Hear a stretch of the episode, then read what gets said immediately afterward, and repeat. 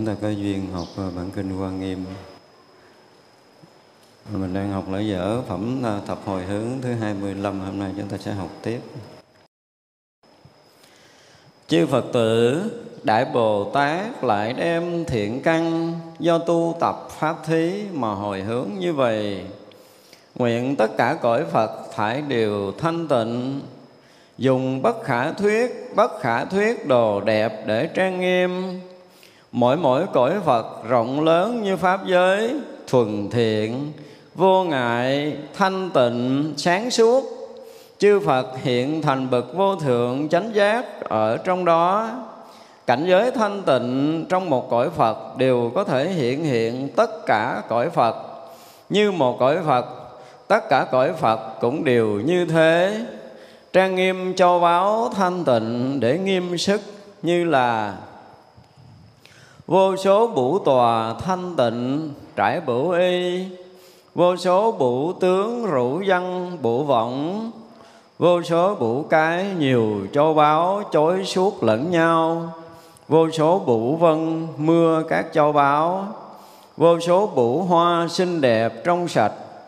Vô số bao lơn lan can thanh tịnh bằng châu ngọc vô số bửu linh luôn vang ra âm thanh vi diệu của phật khắp pháp giới. Vô số bửu liên hoa nở màu đẹp báo chói sáng. Vô số bửu thọ thành hàng khắp nơi hoa trái đều bằng vô lượng diệu bửu vô số cung điện báo, trong đó có vô lượng bồ tát. Vô số lầu cát báo rộng rãi, tráng lệ nói dài, xa gần. À, đến đây thì à, chư đại bồ tát lại đem thiện căn tu tập pháp thí của mình mà hồi hướng. Chúng ta nghe về bố thí nhiều rồi ha. Tài thí pháp thí vô ý thí. Ở đây bồ tát chỉ đem cái thiện căn pháp thí thôi. Mà trong các thiện căn để mà có thể gọi là cái gì? Dạ, duy trì được cái ờ, chánh pháp truyền nói được chánh pháp lưu truyền được chánh pháp là do cái thí thứ hai này là pháp thế. Nếu không có pháp thí chúng ta không hiểu gì về Phật pháp đó cũng nhờ pháp thí mà chúng ta hiểu được chư Phật uh, thành Phật như thế nào. Rồi ờ, chư Phật giác ngộ ra làm sao chư Phật giảng dạy dẫn dắt chúng hữu tình như thế nào đó thì chúng ta mới hiểu và chân lý của chư Phật đã truyền dạy như thế nào để chúng ta có thể thâm nhập được chân lý đó để có thể uh, tiếp nối cái uh, cái đạo lý giác ngộ giải thoát của chư Phật cho mãi mãi khắp ở ờ, pháp giới này. Thành ra là ở đây Bồ Tát chọn cái là cái thiện căn do pháp thí thôi, do cái việc tu tập trước nhất là tu tập và khi tu tập thành tựu rồi thì cái pháp thí đó mới là pháp thí uh, giá trị còn nếu mà mình tu tập chưa thành tựu thì mình không có đủ sức để có thể thấy được cái thật pháp. Mà không đủ sức thấy thật pháp và đem ra thí thì coi chừng pháp đó là pháp gì chứ không phải là chánh pháp. Đó, cho nên ở đây chư Bồ Tát nói rất là rõ là tu tập tu tập trước chứ không phải học trước để đem đi thí. Nó có cái khác biệt rất rõ ràng. Đây là truyền thống của đạo phật chúng ta phải nói như vậy. Truyền thống đạo phật là gì? Đức phật khi chưa thành đạo là đức phật không bao giờ nói pháp. Đây là một điều rất rõ ràng.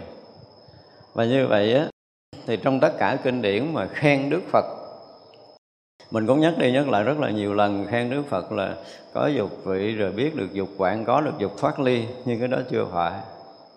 Nếu chúng ta đi khen đức phật á, và cũng chính đức phật nói này các tỳ kheo nếu ai khen ngợi ta thì hãy nói rằng đức như lai là người nói những việc mình đã làm đó là lời khen chân thật nhất. Có nghĩa là đức phật đã làm và làm thành tựu. Thì đức phật mới đem cái việc làm thành tựu đó ra nói chứ đức phật chưa làm là chứ đức phật chưa bao giờ nói. Đây là điều mà chúng ta phải biết. Cho nên khi nghĩ về đức phật thì chúng ta phải phải nhớ tới câu này. Đức phật nói những điều đức phật đã làm thành tựu đã thành tựu rồi mới nói chưa thành tựu không nói. Thì như vậy là chúng ta nhìn lại lịch sử thái tử tất đạt đa khi mà xuống trần gian này. Đương nhiên là đã thành tựu thật pháp rồi nhưng vẫn phải thể hiện cho trần gian thấy rằng à, một người ở cõi người này mà muốn thành tựu đạo quả để nói lợi ích cho chúng sanh là phải trải qua giai đoạn cầu đạo học đạo rồi hành đạo rồi thành đạo rồi mới được nói pháp đó là bài học cuộc đời của một cái vị đại bồ tát muốn thị hiện trong cõi đời này. Tới hồi xưa giờ người ta mơ màng lắm. Và nếu như mà ai còn mơ màng trong bốn cái điều này, thì người đó không thành tựu được cái gì. Đúng không? Tất nhiên là cái việc mà, gọi là, giác ngộ, thấy được cái sự thật của cuộc đời là sanh lão bệnh tử, thì nó cũng là những cái nền tảng cơ bản. Ờ, mình sống tới giờ phút này mình thấy cái chuyện chưa chắc là mình đã thấy sanh là khổ già là khổ bệnh là khổ tử là khổ. Và mình đã thấy chuyện sanh ra tử khổ rồi đi. Nhưng mình vẫn không có cái tâm mong muốn để vượt thoát. Và riêng mình á, mình không có tâm mong muốn vượt thoát. Và mình cũng ờ, không bao giờ có chuyện nghĩ lợi ích cho ai. Nhưng mà sau khi thấy tử tất đạt ra thấy một lần thôi một lần thôi. Tại vì hôm trước mình nói á, ở trong cung điện kể từ khi mà tiên a tư đà đã ờ, gọi là nhìn cái tướng của đức thái tử tất đạt đà. Đã lộ ra tất cả những cái gì mà cái quả vị tu chứng của thái tử tất đạt đa rồi. Vì ông là tiên mà ông tu đã đắc tiên đạo rồi. Thì cái khả năng biết quá khứ vị lai của ông cũng kinh khủng lắm. Tại ra vừa nhìn thấy thái tử, ông không đứng vững nổi. Không đứng vững không có nghĩa là ổng bị run sợ cái gì. Nhưng mà ổng thấy được thứ nhất là cái quả vị của cái vị này nè. Kinh khủng quá.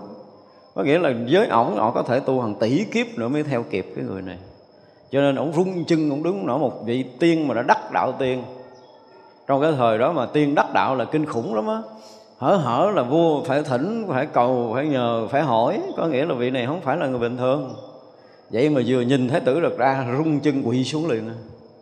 đó người có con mắt là vậy đó. Tức là cái người mà có con mắt, ở đây mình dùng từ là người có con mắt, thì nhìn thấy được cái chân tướng của người xuất hiện trước mặt mình. Cái chân tướng đó là một đại bồ tát đã đủ sức đã thành phật rồi. Đáng lý ở một cái cõi thanh tịnh của chư Phật chứ không phải xuống cái cõi phàm trần này. Nhưng mà vì cái tâm từ muốn cứu độ chúng sanh trong cõi này mà ngài xuất hiện cho nên tất cả những vị, ở lúc đó đó chúng ta không có không có dựng hết cái phim mà như hôm trước mình nói là cái phim Đức Phật xuất thế. Mình mai này mình sẽ làm một cái cuồng phim đó. Thì quý vị sẽ thấy rằng khắp tất cả chư thiên cõi trời đều rập lại, phải nói như vậy, và quỳ dưới chân đó để nâng chân thái tử bước đi chứ không có chuyện đơn giản đâu không có chuyện đơn giản đâu. Mình, mình nếu mình làm quyền thoại quá sợ người ta không tin thôi. Chứ sự thật là cả tam giới này đều đã thấy thái tử tất đạt đa trước khi làm thái tử hiện thân làm thái tử là một đại bồ tát. Chư thiên thừa sức thấy cái này và chư tiên cũng thừa sức thấy cái này. Cho nên ai mà xuống đây mà người phàm không thấy thì chuyện đó họ không không có lại. Gì thấy chưa? nhưng mà lá dám sưng mà thiên dám sưng mà tiên mà không thấy nổi đó, là mấy người đó mù mắt. Chư thiên chư tiên nó mù mắt. Phải nói như vậy đó. Người mà mà không thấy thì không sao nhưng mà các chư tiên và chư thiên bắt buộc phải thấy cái chân tướng của người kia trước khi xuống nhận cái thân này làm người là ai. Đây là một sự thật thôi. Trong các cõi họ phải thấy nổi các vị bồ tát thì họ mới là người gọi là có tư cách trong cái cõi giới của chư tiên và chư thiên thì a tư đà thấy hết hồn, hết vía, chúng ta phải dùng cái từ việt nam vậy đó, hết hồn, hết vía. Chân đứng không vững, quỳ liền. Lại trước ba lại rồi nói sao? Không dám được quyền, gọi là phán mà không kính lễ. Đó cái hành động nó phải rõ trong sử như vậy đó. Tiên a tư đà thấy rung quỳ xuống, rung cầm cập mà lại ba lại. Và xin ngài cho con được nói cái chân tướng cái hiện tướng ở cõi này thôi nha, chứ không dám đụng tới cái cõi kia. Nói được nói được cái hiện tướng, tức là coi cái tướng thái tử đã hiện ra bao nhiêu cái tướng quý, tức là cái phước tướng của ngài. Tất cả những cái công phu tu hành, thành tựu của một bậc đại bồ tát, nó lộ được cái chân tướng khi hiện thân ra làm một cái chúng sanh ở bất kỳ cõi nào. Thì giờ là hiện ra cõi người với đầy đủ những cái phước báo, cái phước tướng mà trần gian chưa từng có rồi còn bà chỉ cần nói 32 tướng tốt 80 vẻ đẹp là cái kiểu của thế gian mình thôi. Chứ cái tướng đã vượt phàm trần là không ai biết. Cứ nói là mắt như thế này mài như thế này, mũi như thế này, da như thế này, lông như thế này, tóc như thế này, lưỡi như thế này, nó mấy là cái tướng phàm trần. Đó là những tướng phàm trần, nhưng mà nó lộ ra những tướng gì lưỡi, hả? tướng lưỡi rộng dài. Mà không le ra thì thôi, le ra một cái là che hết tam thiên, đại thiên thế giới này đó mới gọi là tướng lưỡi rộng dài chứ không phải le đụng chân tóc đâu, không có chuyện đó chuyện đó là chuyện rất là nhỏ. Thấy chưa?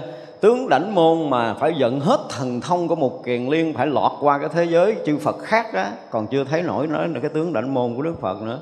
Thì như vậy là những vị đại thánh là dư tiên đã thấy hết những cái chân tướng này, hiểu không? Còn cái tướng chữ dạng của Đức Phật á, mà cái lúc ra đời á, thì nó đã che chối tâm thế giới này diễn tả phải diễn tả cho tới tướng tướng chữ vạn giữa ngực của ngài á. Là tất cả chư đại bồ tát các vị thánh hiền và chư thiên các cõi khi thái tử bước ra mặc dầu là chưa hiện tướng thành phật nhưng mà với tất cả những phước tướng đã có thì cái tướng mà à, chữ vạn ở giữa lòng ngực chiếu sáng khắp tam giới và che chắn tất cả hào quang của chư đại bồ tát chư vị thánh hiền và chư thiên các cõi luôn. Đó phải diễn tả diễn tả như vậy đó. Mới là vị bồ tát xuống trần thì như vậy là ở đây vị bồ tát đã thấy hết những cái điều đó, thấy hết tất cả những cái thiện căn, những cái phước đức, trí tuệ của một đức phật. Và thấy được cái giá trị truyền pháp của truyền thống, phải nói như vậy, giá trị truyền pháp truyền thống của đạo phật là học, tu, chứng, rồi mới nói. Còn mà học, đi nói thì coi chừng là thùng rỗng. Tu chưa chứng mà nói là coi chừng nó không có tới. Đây là cái chuyện rất là rõ. Cho nên học không và tu không mà chưa chứng mà nói thì cũng không thể nào đủ cái tầm để có thể nói chân lý của Đức Phật. Thì ai mà có cái hoài bão gọi là truyền pháp lợi sanh thì phải nhớ điều này. Tại vì những cái điều mà Đức Phật nói, thì Đức Phật nói bằng cái trí tuệ giác ngộ chư đại bồ tát nói cũng nói bằng trí tuệ giác ngộ chư vị thánh hiền nói cũng bằng trí tuệ giác ngộ. Người tới mình nói bằng gì? Bằng cái tâm so đo của một người phàm. Thì lời nói của chư Phật thông qua cái cửa miệng của người phàm thì thành cái gì? Không thể giải thoát được, thành phàm trần. Cho nên cái tay nhơ mà cầm cái viên ngọc thì viên ngọc liền dính bụng đây là điều mà chúng ta phải hiểu. Truyền thống của đạo phật là tu, học rồi tu, rồi chứng rồi mới được nói. Đó là truyền thống. Ý vậy là chư bồ tát thấy rõ điều này. Cho nên mới dùng, gọi là, thiện căn do tu chứng. Ở đây dùng từ tu tập thì hơi dở. Do tu chứng và sau thì gọi tới mới tới pháp thế tức là tu rồi, chứng đạo rồi mới dùng cái kinh nghiệm tu chứng, thấy biết chân lý của mình mà bắt đầu nói pháp. Và được như vậy thì được quyền hồi hướng bất kể cái gì. Ở đây là hồi hướng. Hồi hướng có nghĩa là hướng tâm tới một cái điều gì đó. Nếu như mình chưa tới thì mình không thể nói được. Đúng không? Ví dụ nha, ví dụ giờ có một người à, hướng tâm về à, cõi trời thôi mà đừng nói cõi khác. Thì là cõi trời có được à, cái cung điện gì, đúng không? Trong cung điện nó gồm có cái gì? Và ai ở, sinh hoạt ra làm sao, ăn như thế nào, ngủ như thế nào, nghỉ như thế nào, ngồi như thế nào, đi như thế nào, đứng như thế nào, đúng không? Người ta hỏi ông có tới đó chưa ông biết. Nó tôi nghe nói rồi, nghe nói không, chư bồ tát, các bậc giác ngộ không có chuyện nghe nói nói theo đâu. Không có cái chuyện đó phải thấy mới nói. Cho nên cái gọi là cái hồi hướng của bồ tát có nghĩa là là ngài thuật lại cái mà ngài đã biết thì kể cho chúng sanh nghe, để tất cả chúng sanh đều thấy được cái sự thật trong cõi Phật như thế nào. Chứ không phải hồi hướng là mà hướng tâm về đó. Hướng tâm về đó là biết chắc rằng chỗ đó không biết cái gì. Ví dụ như một người chưa tới chùa Lâu Hương, lần nào hết, chưa nghe, chưa có biết thông tin gì nói giờ tôi hướng tâm về chùa Long Hương với cái cổng như thế này, với cái cây ở trước nhất, cây thứ hai, cây thứ ba, cây thứ tư nó ra làm sao? Hướng nổi không? Lấy gì để hướng không biết. Cho nên khi chúng ta đọc cái hồi hướng này để chúng ta thấy rằng cái cách mà chư Bồ Tát muốn hướng tâm về cõi Phật, nhưng mà thực sự là đã thấy, đã thấu thoát, đã thấy rất rõ những cái gì đang có trong cõi Phật trong cái phút mà các ngài đã chứng thánh quả, sau đó ngài bắt đầu mới diễn bằng ngôn ngữ này. À, nói lòng vòng để chúng ta hiểu được cái giá trị của tất cả lời nói của bậc thánh đều là những người theo truyền thống đức phật. Thấy như thật mới nói như thật. Không thấy như thật các vị không bao giờ nói. Mặc dầu nói đó là hướng tâm của mình mình hồi hướng tức là hướng cái tâm của mình về cái hướng đó. Mình hướng đi hướng tây để mình tới cái gì? Mình đi hướng đông để mình tới cái gì? Tức là mình đang hướng tâm về. Và bây giờ ví dụ như mình nói là tôi đã tận dụng tiền bạc của tôi để đủ tiền tôi đi Mỹ. Ví dụ vậy đó, thì mình phải đủ tiền để mua vé máy bay, đủ tư cách để phỏng vấn đậu rồi gì đó tùm lum, nó nhiều chuyện lắm. Thì chúng ta mới đi được. Thì như vậy là vị Bồ Tát đang muốn hướng về cõi Phật với tất cả những cái điều ở đây. Thì quý vị biết là các vị đã thấy rồi quý vị biết không? Cái, tất cả những cái này nè, tất cả những cái điều mà bồ tát kể ở đây mình sẽ học đó thì như vậy là trong cái phút mà một đức phật nào đó, ở đâu, trong cõi nào đó, trong quá khứ, hiện tại gì nào thành phật á, thì tất cả những cái tướng này nó hiện ra, hiểu không? Và cái gì mà đã hiện ra rồi thì mãi mãi còn nguyên đó.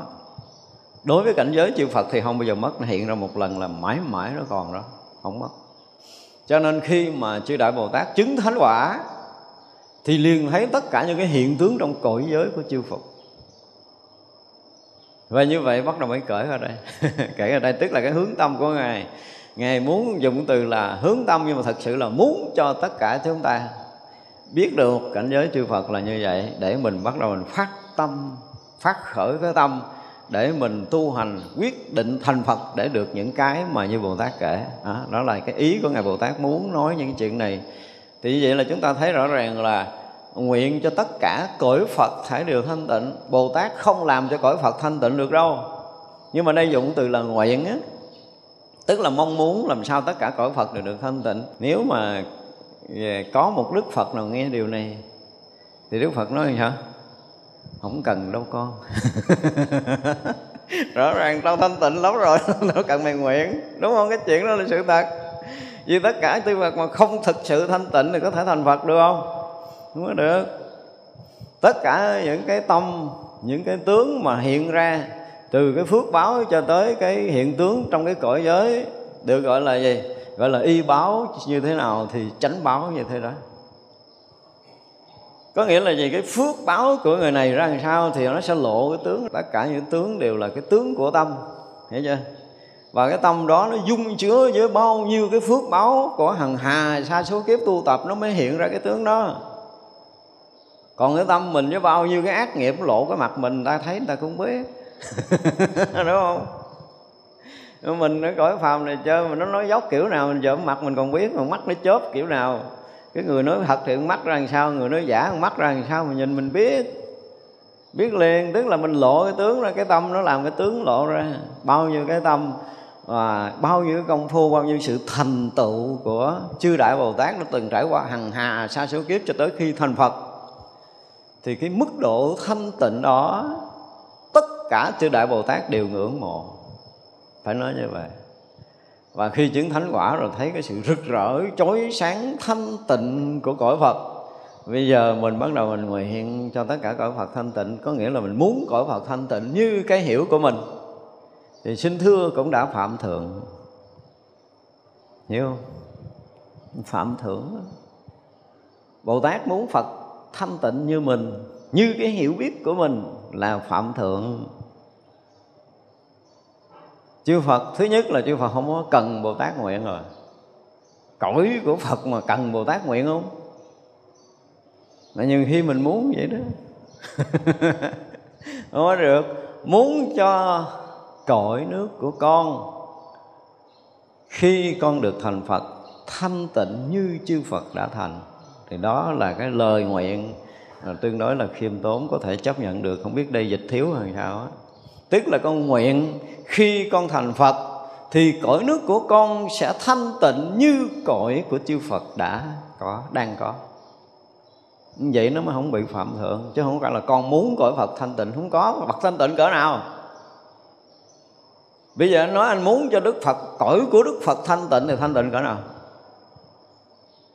Cho nên ở đây tôi không biết thiếu cái kiểu gì.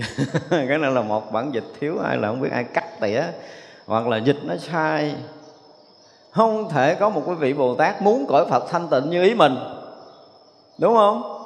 Đây là một sự thật à. Cho nên khi học Phật, chúng ta thấy những cái tế nhị trong cái từ chữ mà những người ở dưới muốn người tên, giống như là con muốn thầy phải như thế này là thầy, con muốn thầy phải như thế kia là thầy. Thầy nó mua Phật rồi đóng cửa chạy trốn nó đi. Tại vì nó sách gì nó muốn đúng khung mình rồi đó. Đệ tử muốn, con muốn thầy gì là thầy, con muốn thầy gì là thầy thầy phải như vậy nhân thầy tức là bà thầy của thầy đang dạy thầy. Điều đó nó đúng hơn, đúng không? Chứ gì nữa, mẹ muốn con như thế này, cha muốn con như thế này, ông nội muốn con như thế này, thì cháu nội hoặc là con thì phải nghe lời cha như thế đó. Còn lần này người thấp muốn người trên như thế này nè. Rõ ràng là phạm thượng mà trong đạo phật không có chuyện đó đâu. Chắc chắn là có sự hiểu lầm một là do dịch thuật, hai là cái gì đó thì tôi không biết. Nhưng mà nếu mà nguyện tất cả cõi phật thanh tịnh là sai và là phạm thượng, đây là một cái điều rất là tội lỗi khi chúng ta xuất ngôn này. Mình xuất ngôn này hướng về cõi phật là mình tội lỗi, mà phải nguyện, ha. thứ nhất là gì? Con đang tu tập đúng đang chánh pháp của đức phật, con sẽ thành tựu được những pháp mà đức phật đã thành để là tới khi mà con đã thành phật thì cội nước của con sẽ thanh tịnh như cội nước của phật đang có. Đó nguyện vậy đi cho nó khiêm tốn, cho nó nhẹ nhàng. Rồi mốt rồi phải thêm khúc này nó dài dài vô. Nguyện mình, nếu mình muốn nguyện vắn tắt câu này, thì nguyện con tu theo chư Phật. Con sẽ thành tựu quả vị như Đức Phật đã thành và cõi nước con sẽ thanh tịnh như cõi nước chư Phật đang có. Phải như vậy á, thì mới không bị lỗi. Và ra những cái kinh điển mà chúng ta đọc có đôi lúc là chúng ta phải thấy rất là uh, nó sai. Có những cái mà nó quá cơ bản cái này là nó thuộc cái dạng cơ bản về về về đạo đức á. Nhưng mà tôi chắc rằng từ trước giờ bây giờ tôi nói vậy mà nhiều người nghe chưa dám sửa in lần sau gặp tôi là đoạn này tôi sửa, nhưng mà tôi bảo đảm là mấy cái người mà mấy người nào có dám sửa đoạn này tôi chết liền tại chỗ. Họ không thấy được cái cơ bản đạo đức này. Một niệm một niệm mà gọi là là là là muốn người khác theo ý mình, mà muốn thì muốn bậc thầy mình theo ý mình. Thì như vậy có phải phạm thượng không? Quá phạm thượng gì nữa không chấp nhận cái điều này. Như vậy là trong tất cả cái nguyện này là phải đặt trường hợp con vào. Mai kia con sẽ được như đức phật. Như vậy thì hy vọng là có thể chấp nhận. Chứ còn tôi muốn phật như thế này, trời đất ơi. Nghe nó nổi ốc gai không? Anh là ai? Anh là ai mà anh muốn phật theo ý anh? Anh là bồ tát hả? Xin lỗi nha. Bồ tát này là đi chỗ khác chơi rồi đó, không phải là đệ tử của phật đệ tử của phật là không bao giờ dám có cái tâm niệm này. Không bao giờ dám khởi ý này. Mà là giống như cái kiểu mình nói rồi đó, mình rõ ràng là mình đứng cái giai tầng của một người thấp, của một người học trò. Thì vậy là con nguyện con sẽ làm đúng như những gì thầy đã làm. Và con thành tựu được những cái mà thầy đã thành tựu. Đó, thì mới đúng là tư cách của một người đệ tử. Bồ tát chưa phải là phật. Mà chưa phải là phật đã là phật rồi. Thì sao? Là mình thấy được cái sự đồng đẳng trong cõi giới của chư Phật. Sự thanh tịnh của tất cả chư Phật giống nhau. Thì mình được quyền gọi là mừng vui đảnh lễ khi con đã được đến cái vị trí này. Tới giờ phút này con mới cảm giác là mới thỏa lòng, mới thỏa mãn gì gì đó. Những cái ước nguyện lâu xa hằng hà, xa số kiếp của con. Con đã cố gắng tinh tấn tu tập cho tới giờ phút này con mới đủ sức để có thể cảm thông nổi cảnh giới thanh tịnh của chư Phật. Nói cho nó lòng vòng là phải nói tới chừng đó đó. Thì mới đủ cái tư cách là đệ tử Phật. Còn nói cái giọng trên là không phải rồi đó. Là ai nói nếu mà để nguyên, thì coi chừng câu nói này không phải là đệ tử của Phật.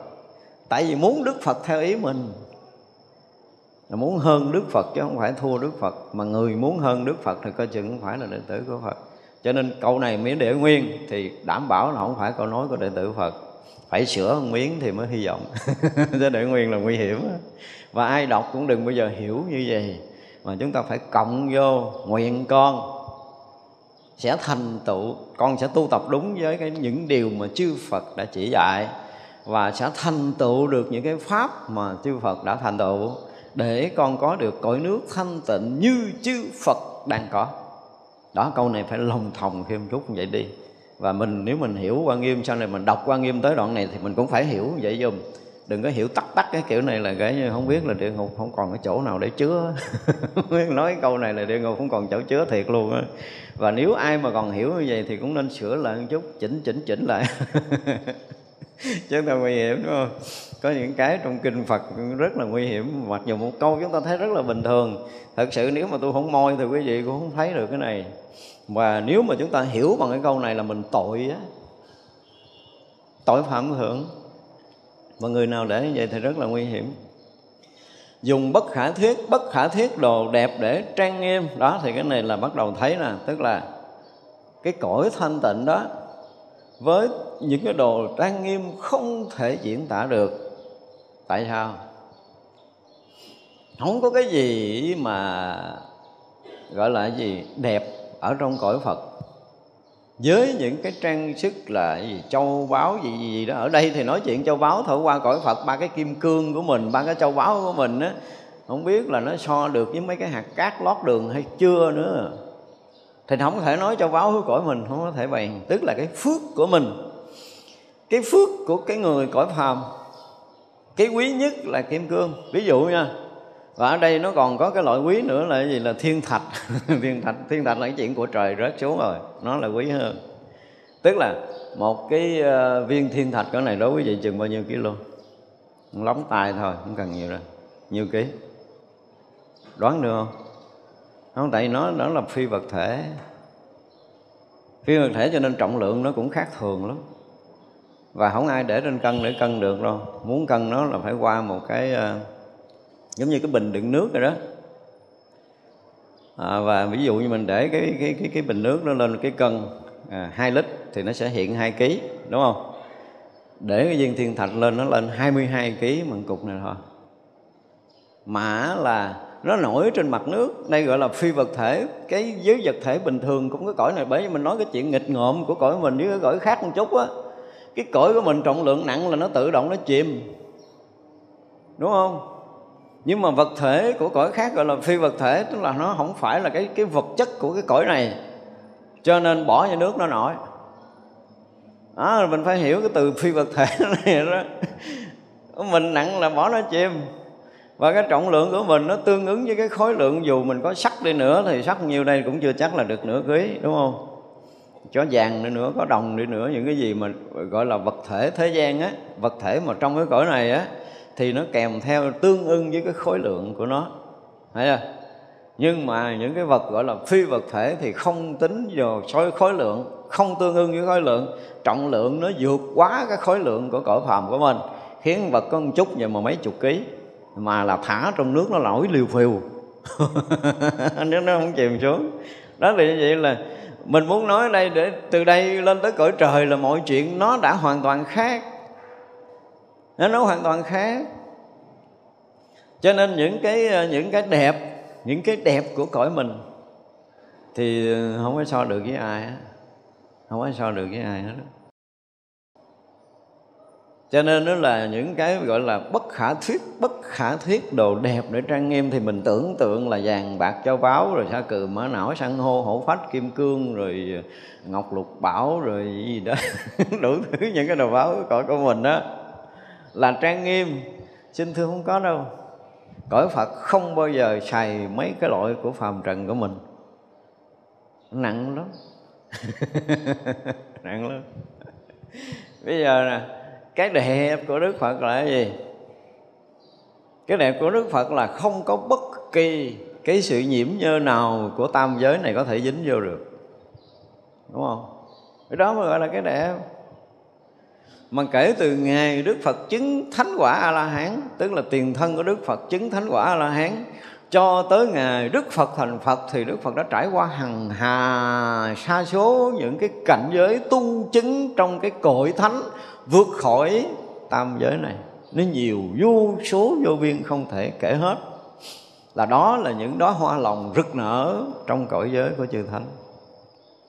Những cái báo trong tất cả các báo mà chư Phật đã chư thánh đã có giống như là mình à, mình nói mình đã học thất thánh tài đó. Chỉ vậy là ờ, cái ở mình là mình nói là cái chuyện tàm quý nó là chuyện rất là bình thường đúng không? Nhưng mà người đó là vượt ra ngoài cái cái đúng sai trong cái đạo đức của đời thường rồi á. Thì cái cư xử giống như nãy mình nói là chỉ cần một câu nói qua là mình phát hiện đúng sai cỡ tầm nào. Như cái câu nói hồi nãy mặc dù nó trong kinh á, thì mình cũng phải phát hiện ra. Tại vì á, chư thánh trọn vẹn về đạo đức và trí tuệ. Trí tuệ và đạo đức gần như không phải gần như mà tuyệt đối trọn vẹn sơ hở một tí đạo đức là là thua. Tôi nói ví dụ như chư thánh nha, mình đặt ví dụ thôi, chuyện này chắc chắn không có ví dụ như một người đã chứng thánh rồi.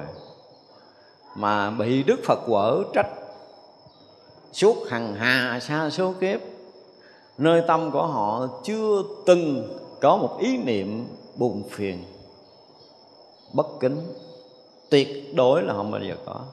Mà rất là mừng khi được đức phật rầy dạy vì đó là được chư Phật, chư Bồ Tát quan tâm để nói mình câu này, mặc dù đó là một câu nặng chửi với mình, nhưng mà đó là sự quan tâm của chư Phật đối với mình. Mà ai mà được chư Phật quan tâm thì mừng, còn hơn là được cái gì nữa, đúng không? Đó thì vậy là cái đạo đức người ta mới tròn. Thậm chí là Đức Phật vọng vô trong địa ngục, ở trong đó bị say sát chết đi, sống lại tới hàng tỷ kiếp cũng chưa có khởi nửa ý niệm phiền hà Đức Phật đó mới là cái người đủ tư cách làm đệ tử của Phật. Cho nên là một chút suy nghĩ nhỏ mà gọi là là bất kính là hỗn xược là, là bất như thế này á như cái câu nói này là không bao giờ có xảy ra đối với chư thánh. Không có đâu. Muốn hướng về Đức Phật á hả? Là các vị phải trở lại cái cái định của mình. Trở lại cái trí tuệ tu chứng sáng suốt không mê lầm của mình trở lại những cái phạm hạnh cao thượng của bậc thánh. Đó, chúng ta phải dùng cái từ vậy luôn, phải là phạm hạnh cao thượng của bậc thánh. Bằng tất cả những cái đó hướng về đức phật để muốn nghĩ, muốn nói một câu gì, muốn xin cái gì đối với đức phật. Người ta phải trở lại những cái trạng huống đó tôi mới nói. Còn mình là thích là là là ù thích muốn nói kiểu gì nó không kịp suy nghĩ luôn. Không phải đâu, không có, đó là cái chuyện của cái phàm ngu của mình. Chứ còn chưa thánh chưa bao giờ bị lỗi không có cái chuyện là cố ý vô tình trong này nhân chư thánh không có nói là lỗi cố ý hoặc lỗi vô tình không có bàn nha. Mình á, nhiều khi mình tỉnh á, mình nói hoặc là mình ờ, gọi là sai lầm mình nói thì mình có dụng từ là mình cố ý sai hoặc là vô tình sai. Đó là chỉ nói thoàm phu thôi. Tiêu thánh không có cái lỗi vô tình. Cho nên người xưa trong cái thời của đức phật đó, có một số người ngoại đạo họ cũng thực sự họ muốn thử. Ví dụ như biết bữa đó đức phật và chư vị thánh chúng đệ tử đức phật đi con đường đó để khất thực. Một là họ lấy những cọng cỏ non họ để ra đường. Cỏ non thôi nha. Thứ hai là họ bỏ một cái số cái con côn trùng bò dưới đất. Và họ sẽ rình coi, họ sẽ núp họ coi. Đức Phật và 1250 vị tỳ kheo đi qua, thì ai là người dẫm lên cỏ non? Ai là người dẫm lên côn trùng? Thì biết người đó không phải là thánh. Ghê chưa? Và rõ ràng Đức Phật và một ngày 250 vị tỳ kheo với kiến bò đầy đất đi qua chưa có động con kiến, chưa từng hãi sợ để bỏ chạy. Với chị tin nói không? Nó cứ bò rất là bình thường nó bò rất là bình thường, dưới bàn chân của Đức Phật và chư vị thánh đi qua. Và nó còn cảm giác vui mừng, múa hát, reo ca nữa. Không có một con nào hãi sợ để bỏ chạy hết đó. Đó mới là điều đặc biệt của đức phật và thánh chúng. Chúng ta chưa có hiểu hết những cái chuyện này, mình mới thấy rằng mình mình nghe nói thánh a la hán mình thấy cái lòng của mình nó không có cái gì nó phiêu lắm, phải không? Nhưng mà nghe cái chuyện này thôi tôi chóc á cái thế giới loài người của mình mà đi ngang một cái đàn kiến bò dày đặc á, thì chết nhiêu con điếm còn không sể. Chứ đừng có nói. Mà trong khi mà Đức Phật và một ngàn hai trăm năm mươi vị tỳ kheo đệ tử Đức Phật đi qua con kiến chưa thấy con kiến nào run sợ để bỏ chạy hết. Không làm động tâm một con vật nhỏ. Với tất cả những cái lòng từ của bậc thánh là đi tới đâu? Thì cái dùng đó, tất cả những cái loài động vật, những cái loài thực vật, những cái loài mà gọi là hiện tướng, hữu hình hoặc là vô hình đều mừng rỡ để đón chào, lễ lại để mà được phước. Phải nói như vậy. Cho nên là những cái này, những cái này nó hiện ra những cái tướng đẹp đó là một trong những cái tướng đẹp đó. Hiểu không? Đó là một trong những cái là bất khả thuyết, bất khả thuyết cái đồ đẹp trang nghiêm của bậc thánh tại vì rõ ràng là chư thánh đi tới đâu quý vị không có tưởng nổi là cái sự trật tự đó chư thiên hả là rớp rớp rớp rớp rớp rớp rớp rớp rớp rớp quỳ xuống ở hai hàng và đầy ở trong không gian này bao nhiêu cái gì quý nhất chư thiên đem ra rải đầy hư không này cái gì quý nhất á gì quý nhất á thì nói tới y phục, nói tới châu báu, theo cái nghĩa của thế gian, mình dùng để mình tạm hiểu thôi, chứ cái báu của các vị cõi trời nó cũng không phải là y phục và nó cũng không thể là châu báu. Cái đồ quý của cõi trời nó sẽ khác đồ quý của phàm cái đồ mà rớt của người ta xuống đây, nó như nãy mình nói, nó còn quý. Nó quý cỡ nào so với cõi phàm mình rồi. Đó là rác rửa lỡ ông nào ông quét văng xuống. Nó kinh gì đó ra mỗi một cõi cái quý nó khác nhau mỗi một cái tầng tâm một cảnh giới tâm một cảnh giới chứng của tâm nó là một tầng cao thượng bởi như vậy là chư Đại Bồ Tát đã từng tới cái, cái tầng mà nó vượt ngoài hết tất cả những cái gì theo quy luật vật chất ở trong tam giới này. Thì cái đó là một cảnh giới, đó là một cái gọi là một cái báo một cái báo vượt thoát, một cái báo không dính mắt, một cái báo thanh tịnh, một cái báo phạm hạnh của một bậc thánh. Mà các vị cứ trải qua đời này kiếp nọ, đời này kiếp nọ, đời này kiếp nọ thì thôi thôi, không có thể kể hết được. Cho nên đây dụng từ là bất khả thuyết, bất khả thuyết cái đồ đẹp. Cái đẹp mà được cái chư thánh ngắm nghía là gì? Là cảnh giới thanh tịnh, đúng không? Là một cõi rực sáng chói ngời, không có bợn nhơ của bất kỳ cái phàm trần nào lọt vô. Thì đó mới là cái đẹp của chư thánh cái đẹp của các bậc thánh hiền của chư đại bồ tát và của chư phật. Chúng ta phải thấy cái đẹp đó chứ không phải là cái đẹp mà cái kiểu mình có thể sờ mó được. Mình hiểu ngắm nghía của thế gian mình cho là đẹp của mình cho là đẹp thì thiệt đó là không biết có giống cái miếng rác nào trên cõi trời chưa nữa. Chừng đừng nó tới cõi phật. Đó, cho nên là cái cõi thanh tịnh của chư Phật thì không thể nào chư Bồ Tát nói hết được những cái gì đẹp đẽ cao thượng ở trong đó không đủ sức, cho nên đây dùng từ là bất khả thiết, bất khả thiết đồ đẹp để trang nghiêm. Không nói hết được, tại vì tu chưa có hết những cảnh giới chứng của chư Phật, hiểu không? Thì sẽ không nói được những cảnh giới càng lúc càng cao, càng lúc càng thanh tịnh, càng lúc càng chói ngời, càng lúc càng rực rỡ, càng lúc càng mênh mông của những cảnh giới tu chứng của đức phật. Các vị bồ tát không đủ sức này cho nên nó vô lượng, vô số, vô biên gì đó. Đẹp đẹp thì đúng là đẹp. Trong mắt của chư thánh thì không có cái đẹp của vật chất, chúng ta hãy quên đi. Cho nên là diễn tả châu báu này nọ nọ kia là cái từ ngữ để cho cõi phàm mình có thể thông cảm được. Chứ còn sự thật, những cái cảnh giới đẹp chư thánh đều là những cái cảnh giới thiền định và giải thoát. Thiền định sâu chừng nào, cái rực rỡ chói sáng nhiều chừng nào, cái vượt thoát mênh mông nhiều chừng nào thì đó là cái đẹp của chư thánh. Chúng ta nên hiểu như vậy rồi là mỗi cõi phật rộng lớn như pháp giới. Chưa chắc một vị bồ tát bình thường thấy hết cái ranh vứt trong cõi giới của đức phật.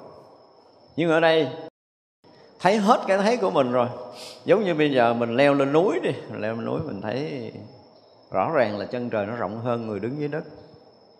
Như mình đứng ở đây mình bị che khuất bởi cây cỏ là tất cả mọi thứ, cho nên mình thấy không gian nó không có rộng. Rồi đó mình thấy nè mình đứng ở trên đỉnh núi cao mình nhìn rồi mình thấy cái chân trời nó dưới, dưới thấp hơn mình đúng không? Nó thấy chân trời dưới thấp hay chân trời đang cao? Ở giữa này thì cao cái nó vầu xuống thấp là sao vậy? Chân trời có phải đi xuống dưới chân mình không? Ra biển nhìn mới thấy rõ ràng là mình nhìn ra biển hồi ha từ xa, thiệt xa, cái thấy đốm đen nhỏ nhỏ nó lộ lộ lộ lộ lộ lộ lộ lộ lộ lên, cái lộ lộ hồi, cái nó ra cái hình chiếc tàu. Nó nhỏ nhỏ, cái nó thấy nó chạy từ từ lên. Mình thấy rõ ràng là nó chạy từ từ lên rồi nha. Thì như vậy là mình đứng trên cao thấy nó chạy từ từ lên, đúng không? Những cái chuyện bình thường vậy mình cũng phải hiểu bằng cái hiểu của ờ, một chút cái kiến thức cơ bản, của khoa học. Là mình đang đứng ở đâu? Đang đứng ở cái địa cầu. Địa cầu hình cầu. Và như vậy là nó càng lên cao thì nó càng xuống thấp. Cái này dễ chơi lắm dễ chơi lắm là cái gì? À, mình lấy cái à, cái trái cầu hơi to một chút đi khoảng chừng một mét đi. Trái cầu mà có kiến à, gọi ngược ra kiến kiến soi gương gương soi mặt mình á. Thì ví dụ như mình ngồi thì à, cái hình mình hiện khoảng một phần tư của cái trái cầu đúng không? Cái mình đứng dậy cái mình thấy đầu mình từ từ từ từ lên cao, đúng không? Từ từ từ từ lên cao cho tới tới ngang cái mức mét rưỡi đi, là nó hết cái đỉnh của trái cầu. Cái chúng ta chồm lên cái là thấy cái mặt mình ngang, đúng không? Mình chồm nữa cái thấy cái mặt mình nó cắm xuống, đúng không? Nó ngược vậy đó. Tại vì đây là cái hình cầu. Chứ bề mặt nó không phải là cái mặt phẳng. Nếu mặt phẳng với nhau là nó đi ngang nhưng mà nó là hình cầu cho nó đi xuống nên những cái vật mà chúng ta thấy càng xa chừng nào á, thì nó lại là cái mặt khác, cái mặt mặt xuống của cái quả địa cầu. Do đó mình thấy nó ở dưới chân của mình, chứ thực sự là nó nó cũng đang mênh mông, nó cái mênh mông của nó là không nói cao, không nói thấp. Cái sai của cái không gian này thì không nói cao và thấp. Nhưng mà mình nhìn, mình cảm giác là nó thấp nó mây thì ở đây thấy trên đầu mình, nhưng mà mình nhìn cái mình thấy xa, thiệt xa là mây ở dưới thấp, cái dưới kia rồi. cái cảm giác của mình như vậy. Tức là chúng ta, trên thực tế là chúng ta đã bị cái cái gì, cái ảo tưởng nó gạt mình mà mình còn không biết tới cái chuyện này nữa. Và hỏi ra rất ít có người để ý tới mấy cái chuyện này. Gọi là không ai để ý. Nếu một lần chúng ta đứng giữa biển, mình thấy mình giật mình mình bắt đầu mình suy xét thì mình sẽ thấy rõ ràng, mình sẽ nghiệm ra được cái chuyện này thì vậy là những cái đẹp của mình nó nó ngược chiều. Những cái cao của mình nó lại cắm đầu. Không? Đứng trước trái cầu mà cao lên là thành cắm đầu. Nên là cái ngược à. Cái mình quay quanh vòng, cái mình ăn lên trở lại. Cắm đầu tiếp. Thì như vậy là cái nhìn của thế gian, cái đẹp của thế gian á, thì là những cái lộng lẫy của vật chất. Được kết tinh bằng những cái gì thuộc về vật chất nhưng cái đẹp của bậc thánh thì được kết tinh của những cái cảnh giới tu chứng những cái đức hạnh cao thượng của bậc thánh. Và chúng ta phải thấy ngược như vậy đó ngược chiều để mình hiểu cái nghĩa đẹp và xấu. Chứ mình đừng có đem đẹp thế gian ra để mình có thể hiểu cái gì là mình sai. Cho nên là những cái đồ mà trang nghiêm trong cõi thánh là những cảnh giới tu chứng của các vị thánh. Gọi là à, trang nghiêm tâm tức là trang nghiêm phật độ ví dụ vậy đó thì vậy là cái tâm mình càng trang nghiêm càng thanh tịnh, chừng nào thì cõi phật càng trang nghiêm càng thanh tịnh chừng đó. Và nói cái sự rộng lớn của mình, thì à, cái nhìn của, gọi là, căn của mình á, bằng con mắt. Thì mình không có đủ sức thấy cái à, biên tế của cái hư không này, và gần như cũng không ai thấy hết đâu. Bây giờ khoa học có phát triển ừ, ra được cái diễn vọng kính thì thấy xa hơn mắt thường diễn vọng kính bây giờ nó ờ, đã thấy được tới khoảng ờ, khoảng ờ, hơn 12 tỷ cái thế giới rồi. 12 tỷ cái hành tinh, hơn, đã hơn đó rồi. Trước kia thì mình nói là nhiều hành tinh không hành tinh trong cái hệ mặt trời của mình, nó có mấy hành tinh thôi. Là người ta đã tin không nổi rồi. Nhưng bây giờ là diễn dụng kính đã trả lời cho nhân loại biết là rất rất rất rất là nhiều và còn nhiều chuyện trong không gian vũ trụ này thì vậy là bằng cái kỹ thuật khoa học, người ta cũng đã cảm nhận được cái sự mênh mông mênh mông của cái vũ trụ này rồi. Nhưng mà cái nhìn của Bồ Tát không cần bất kỳ cái gì của những bậc giác ngộ, họ cũng không cần cái gì, hoặc là ở trong thiền định thì họ không cần cái gì, mà là tất cả mọi cái đều hiện ở nơi tâm của họ. Lúc đó không nhìn bằng mắt. Thành ra cái mức độ mà gọi là xa rời vật chất của mình tốt chừng nào mình nói theo nghĩa thế gian cái sao rồi vật chất có nghĩa là mình không còn dính mắc những cái chuyện ở trong cõi này nữa. Không còn dính mắc cái chuyện của thân này, thân vật chất này. Và những cái tâm lăng xăng lộn xộn nó cũng thuộc về cái dạng vật chất nữa. Có nghĩa là từ ngoài cho tới tâm từ thân tâm cho tới ngoại cảnh thuộc về vật chất này mà mình không còn bị dướng động. Thì như vậy là sẽ hiện cái cõi tâm không vật chất ra và khi cái cõi tâm không vật chất mà nó thanh tịnh chừng nào, thì nó sẽ làm sao? Nó sẽ mênh mông chừng đó. Thì chư bồ tát chứng được cái cảnh giới mênh mông không dính vào tam giới này, tức là thiệt ngoài vật chất rồi á, thì cái sự mênh mông mà được diễn tả ở đây là pháp giới rộng mênh mông. Ở đây không có dùng từ hư không nữa, nhưng mà dùng từ là pháp giới.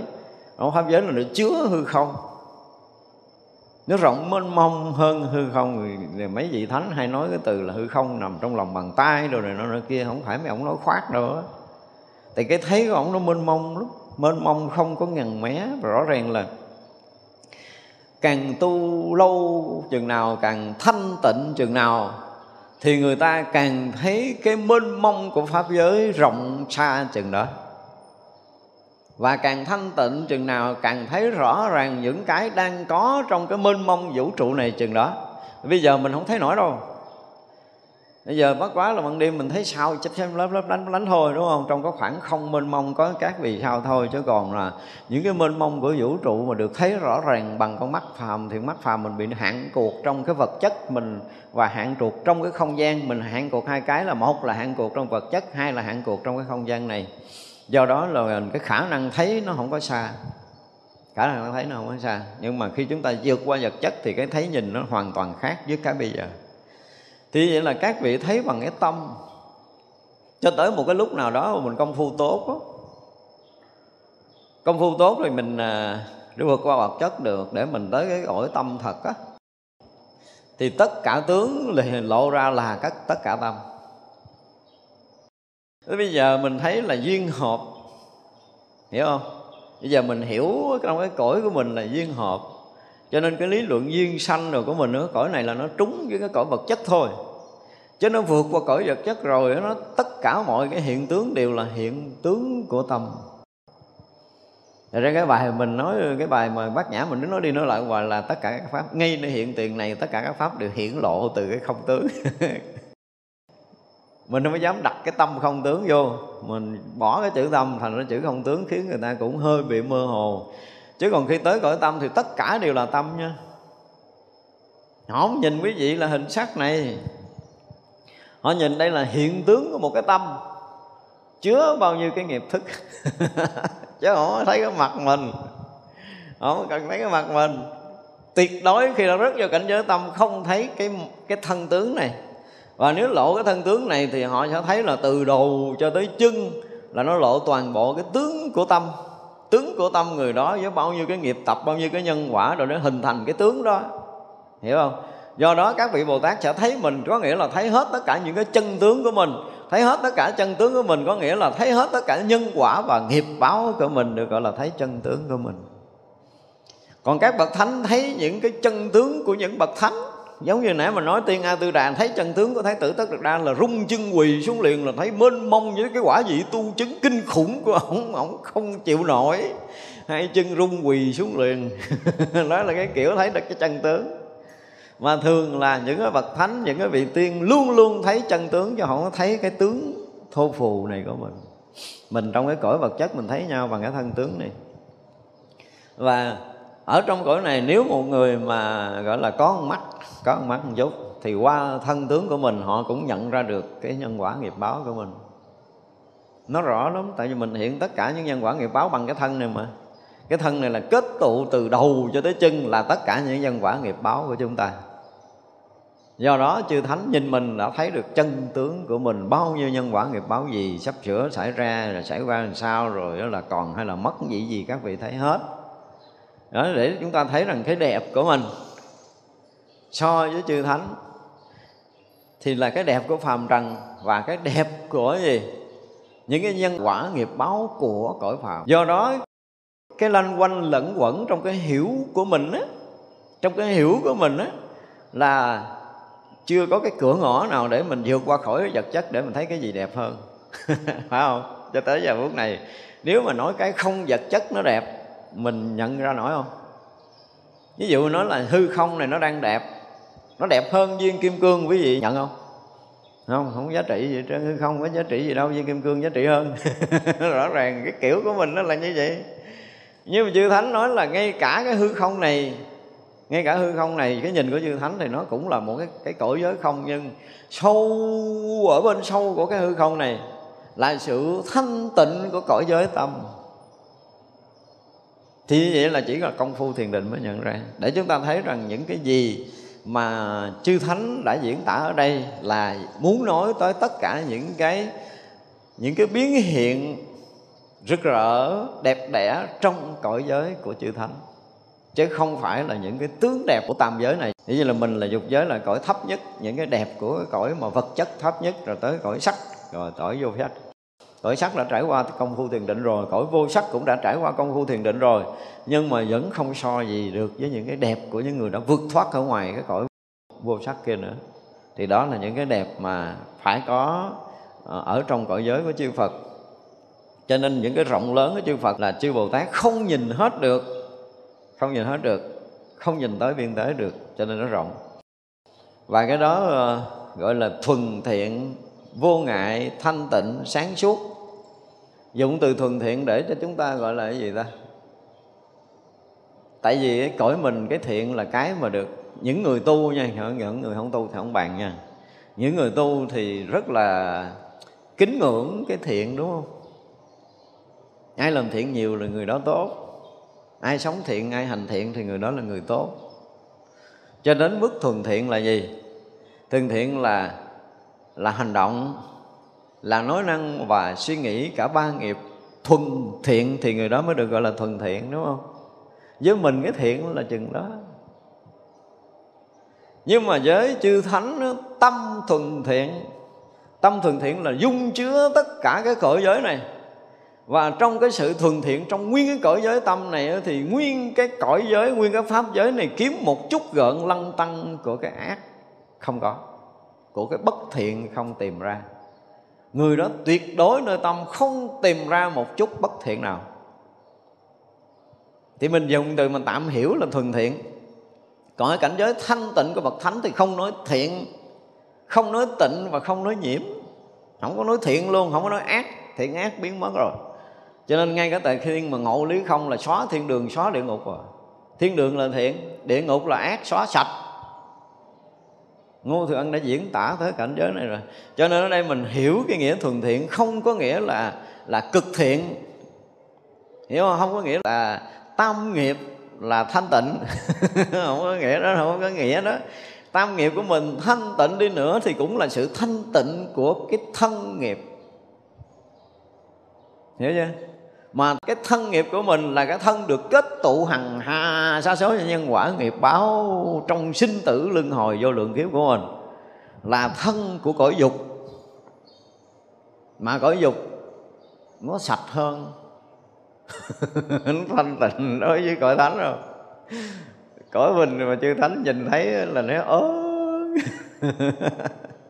các vị chư thiên cõi trời thôi mà lỡ như mà ông trời nào mà lạc xuống đây mà gặp cái nhà mình mà nó giống như là cũng sang trọng rồi, cũng sạch sẽ, cũng đẹp đẽ rồi, nấu bữa ăn đem mời mấy ông trời ăn, chưa chắc mấy ông dám ăn. Gốm đó, thì cái thanh tịnh, cái đẹp đẽ của mình là đồ đáng rốt mà các vị cõi trời nó chưa có nói là tới những cái cõi kia. Thành ra là chúng ta à, nói để cho chúng ta hiểu chúng ta tưởng tượng là những cái gì quý của mình những cái gì trân trọng nhất của mình những cái gì đẹp đẽ lộng lẫy nhất của mình là nó chỉ thuộc về cõi của phàm trần. Không có so gì với những cái cõi trên để chúng ta phải hiểu rõ như vậy. Hiểu để mà xấu hổ. Có đầy kim cương đeo bên mình đi nữa đối với vị nó thằng này sao nó dính rác đầy người không có đẹp vậy trơn đó thì vậy là vừa cõi Phật rộng lớn và thuần thiện, thì vậy là cái cõi giới rất là thuần thiện. Và cái điều mà hay của cái này là gì là vô ngại. Vô ngại là gì? Đây mình đang đục nhơ cái cõi của mình à hiểu không? Cái cõi của mình là cái cõi dơ lắm, so với các vị siêu thiên cõi trời và cõi nhiễm trọc nhiễm trượt đối với cái nhìn của các thánh. Nhưng mà ví dụ như bây giờ chư thánh rồi mà gọi là gì, còn ngại á, thì sao? Thì cái tâm của các ngài nó không có trải tới đây, thu lại chỉ chứa cái tịnh thôi, còn cái nhiễm thôi, dục nó ra. Nhưng mà không, chư thánh với cái tâm trùng chứa hết cả pháp giới này, bao nhiêu cái nhiễm của phàm trần của mình thì các vị cũng dung chứa. Đó mới là cái đặc biệt đấy chưa? Và như vậy là cái người thanh tịnh ờ, họ, không tới cái chỗ nhơ nhớp. Dụ như mình là cái người thành thị ăn người mặc đẹp đẽ sạch sẽ. Ăn rồi phải rửa rồi phải gì gì đó cho nó sạch rửa tay rửa chân rửa sát khuẩn đủ thứ. Cái bây giờ bữa đó lỡ cái xe mình đi đường đó là lên rừng núi xịt bánh đi không được. Vô một cái xóm đó họ mời mình ăn tại thấy mình trưa trễ giờ ăn đói và họ bày đồ ăn là trên mấy miếng lá chứ không có được cái dĩa đẹp. Không có cái đũa đẹp. Thay dòm thấy cái đũa nó dính ba bốn cái lớp cận gì đó. Ừ, thôi mình bóc ăn nó sướng hơn. Mình nó dám dùng mấy cái đồ đó luôn nữa. Nó cõi người thôi nó khác giai cấp nó khác cái sinh hoạt ăn uống là nó thấy ớn rồi. Tôi nhớ một lần tôi nghe một cái vị à, à ổng tốt nghiệp à, tiến sĩ à, ở à, nhật người việt của mình. Thì uh, gọi là đi uh, đi thực hành đó có qua tới châu phi. Ông kể tôi nói bây giờ đi châu phi cái gì ấn tượng nhất? Ông nói tôi nghe thử.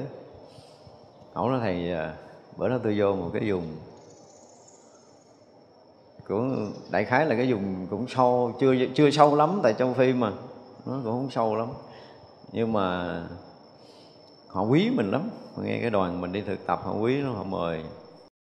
Và họ chiêu đãi mình một bữa. Thứ nhất á, là họ dẫn mình lại chuồng dê. Cái là họ dắt sữa dê vô cái ly cái họ bưng lên. Họ bưng lên họ đưa mình nhưng mà cái tô chứ không phải là cái ly cái tô. Cái tô thấy gốm luôn họ dùng từ cái tô thấy gốm đó. ông kêu nó kêu mình cầm. Nhưng mà nói ra dấu là kêu mình khoan hả uống. Đấy nha nó quay qua bên kia nó hốt cái gì ở trong cái ổ đó, nó thả vô cái tô bò lẫm chỗ nó chỗ chỗ chỗ chỗ chỗ nó kêu mình uống đi. Mà ông nhìn thấy y như mấy con sâu, con gì á, màu xanh xanh y như mấy con sâu, con đuông như tôi hỏi rồi ông sao. Tôi nói thiệt, thầy tôi muốn ối tại chỗ không thể tưởng tượng nổi là nó ăn như vậy, nó uống như vậy, hiểu không? Ổng nói bây giờ sao ta? Ổng cũng thắc mắc là ổng giờ sao? Đây là cái cục ngoại giao chứ không phải chuyện bình thường mà ổng uống cái này là kẹt đó không nói chuyện với họ được đâu á. Họ quý lắm, họ phải đãi, tức là cái phong tục của họ, đãi quý khách là như vậy á. Mà ông nói thầy nói thiệt cái thầy nha, tôi ngồi tôi làm việc suốt hai tiếng đồng hồ, mà là tôi gán lắm, tôi về tôi tôi gán tôi uống sữa dê thôi thì đưa cái miệng vô mà miếm cái môi nín thở mà cho nó rút miếng nước để uống. Mà mấy con sâu nó dính răng nó rớt ra ngoài. Tôi nói vậy, anh can đảo hơn tôi tôi bỏ tôi chạy mất. Nó có vậy đó nói cuộc đời nó có những cái chuyện vậy, để chúng ta biết là nó không có phải bình thường cho nên ở cõi người thôi là nó đã cao thấp với nhau như vậy rồi mà từ cõi người lên đến cõi trời và cõi thánh thì tất cả những cái gì mà được gọi là đẹp ở trên đó gọi là vô ngại trên cõi giới thánh là kinh khủng. Thì vậy là các bậc thánh đó, đã vượt phàm rồi nhưng mà khác phàm ở chỗ nào? Ở đây dụng từ tự tại là khác người phàm. Thì họ đã thâm nhập dụng từ không phải là thâm nhập mà họ đã mượn cái thân tới cõi này rồi á. Thì tất cả những cái gì ở cái cõi của mình đẹp xấu, tốt xấu gì cõi của mình là họ đều ờ, như mình, không khác. Nhưng mà họ không bị nhiễm, họ không bị sợ hãi, họ không bị ngại, họ không bị ngượng ngùng. Không phải là họ không biết tốt, không biết xấu. Nhưng mà cái tâm tự tại á, nó thông hết tất cả mọi thứ. Cái gì họ cũng biết nhưng mà họ không dính với cái gì. Họ không dính gì á nhưng mà mình nhìn bằng cái nhìn của phàm trần thì mình sẽ hiểu lầm là họ nhúng tay vào bùn họ dính bùn họ rửa tay giống như mình họ mới sạch. Hiểu không? Cho nên cái tâm họ mà dính chuyện này họ tiếp xúc chuyện này họ tiếp xúc chuyện kia thì họ phải tu dữ lắm họ phải sạch. Giống như là gì đó à, thần tú là, là, là thời thời cần phất thức chớ để dính bụi nhơ vậy đó.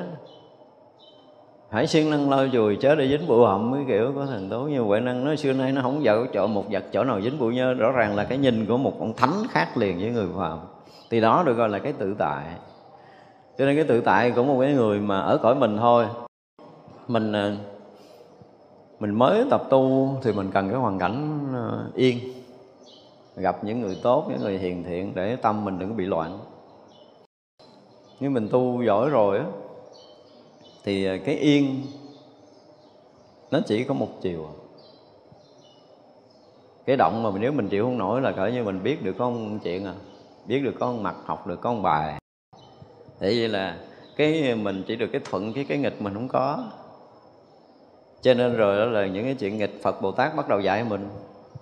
Bắt đầu gặp những cái chướng nạn, gặp những cái gì gì thì đó nó nghịch nghịch nghịch nghịch nghịch nghịch để mình có thể học được và tới một cái ngày mình thuận nghịch với mình nó không còn dính nhiễm nữa, thì mình được được tạm gọi là vô ngại của cõi của mình.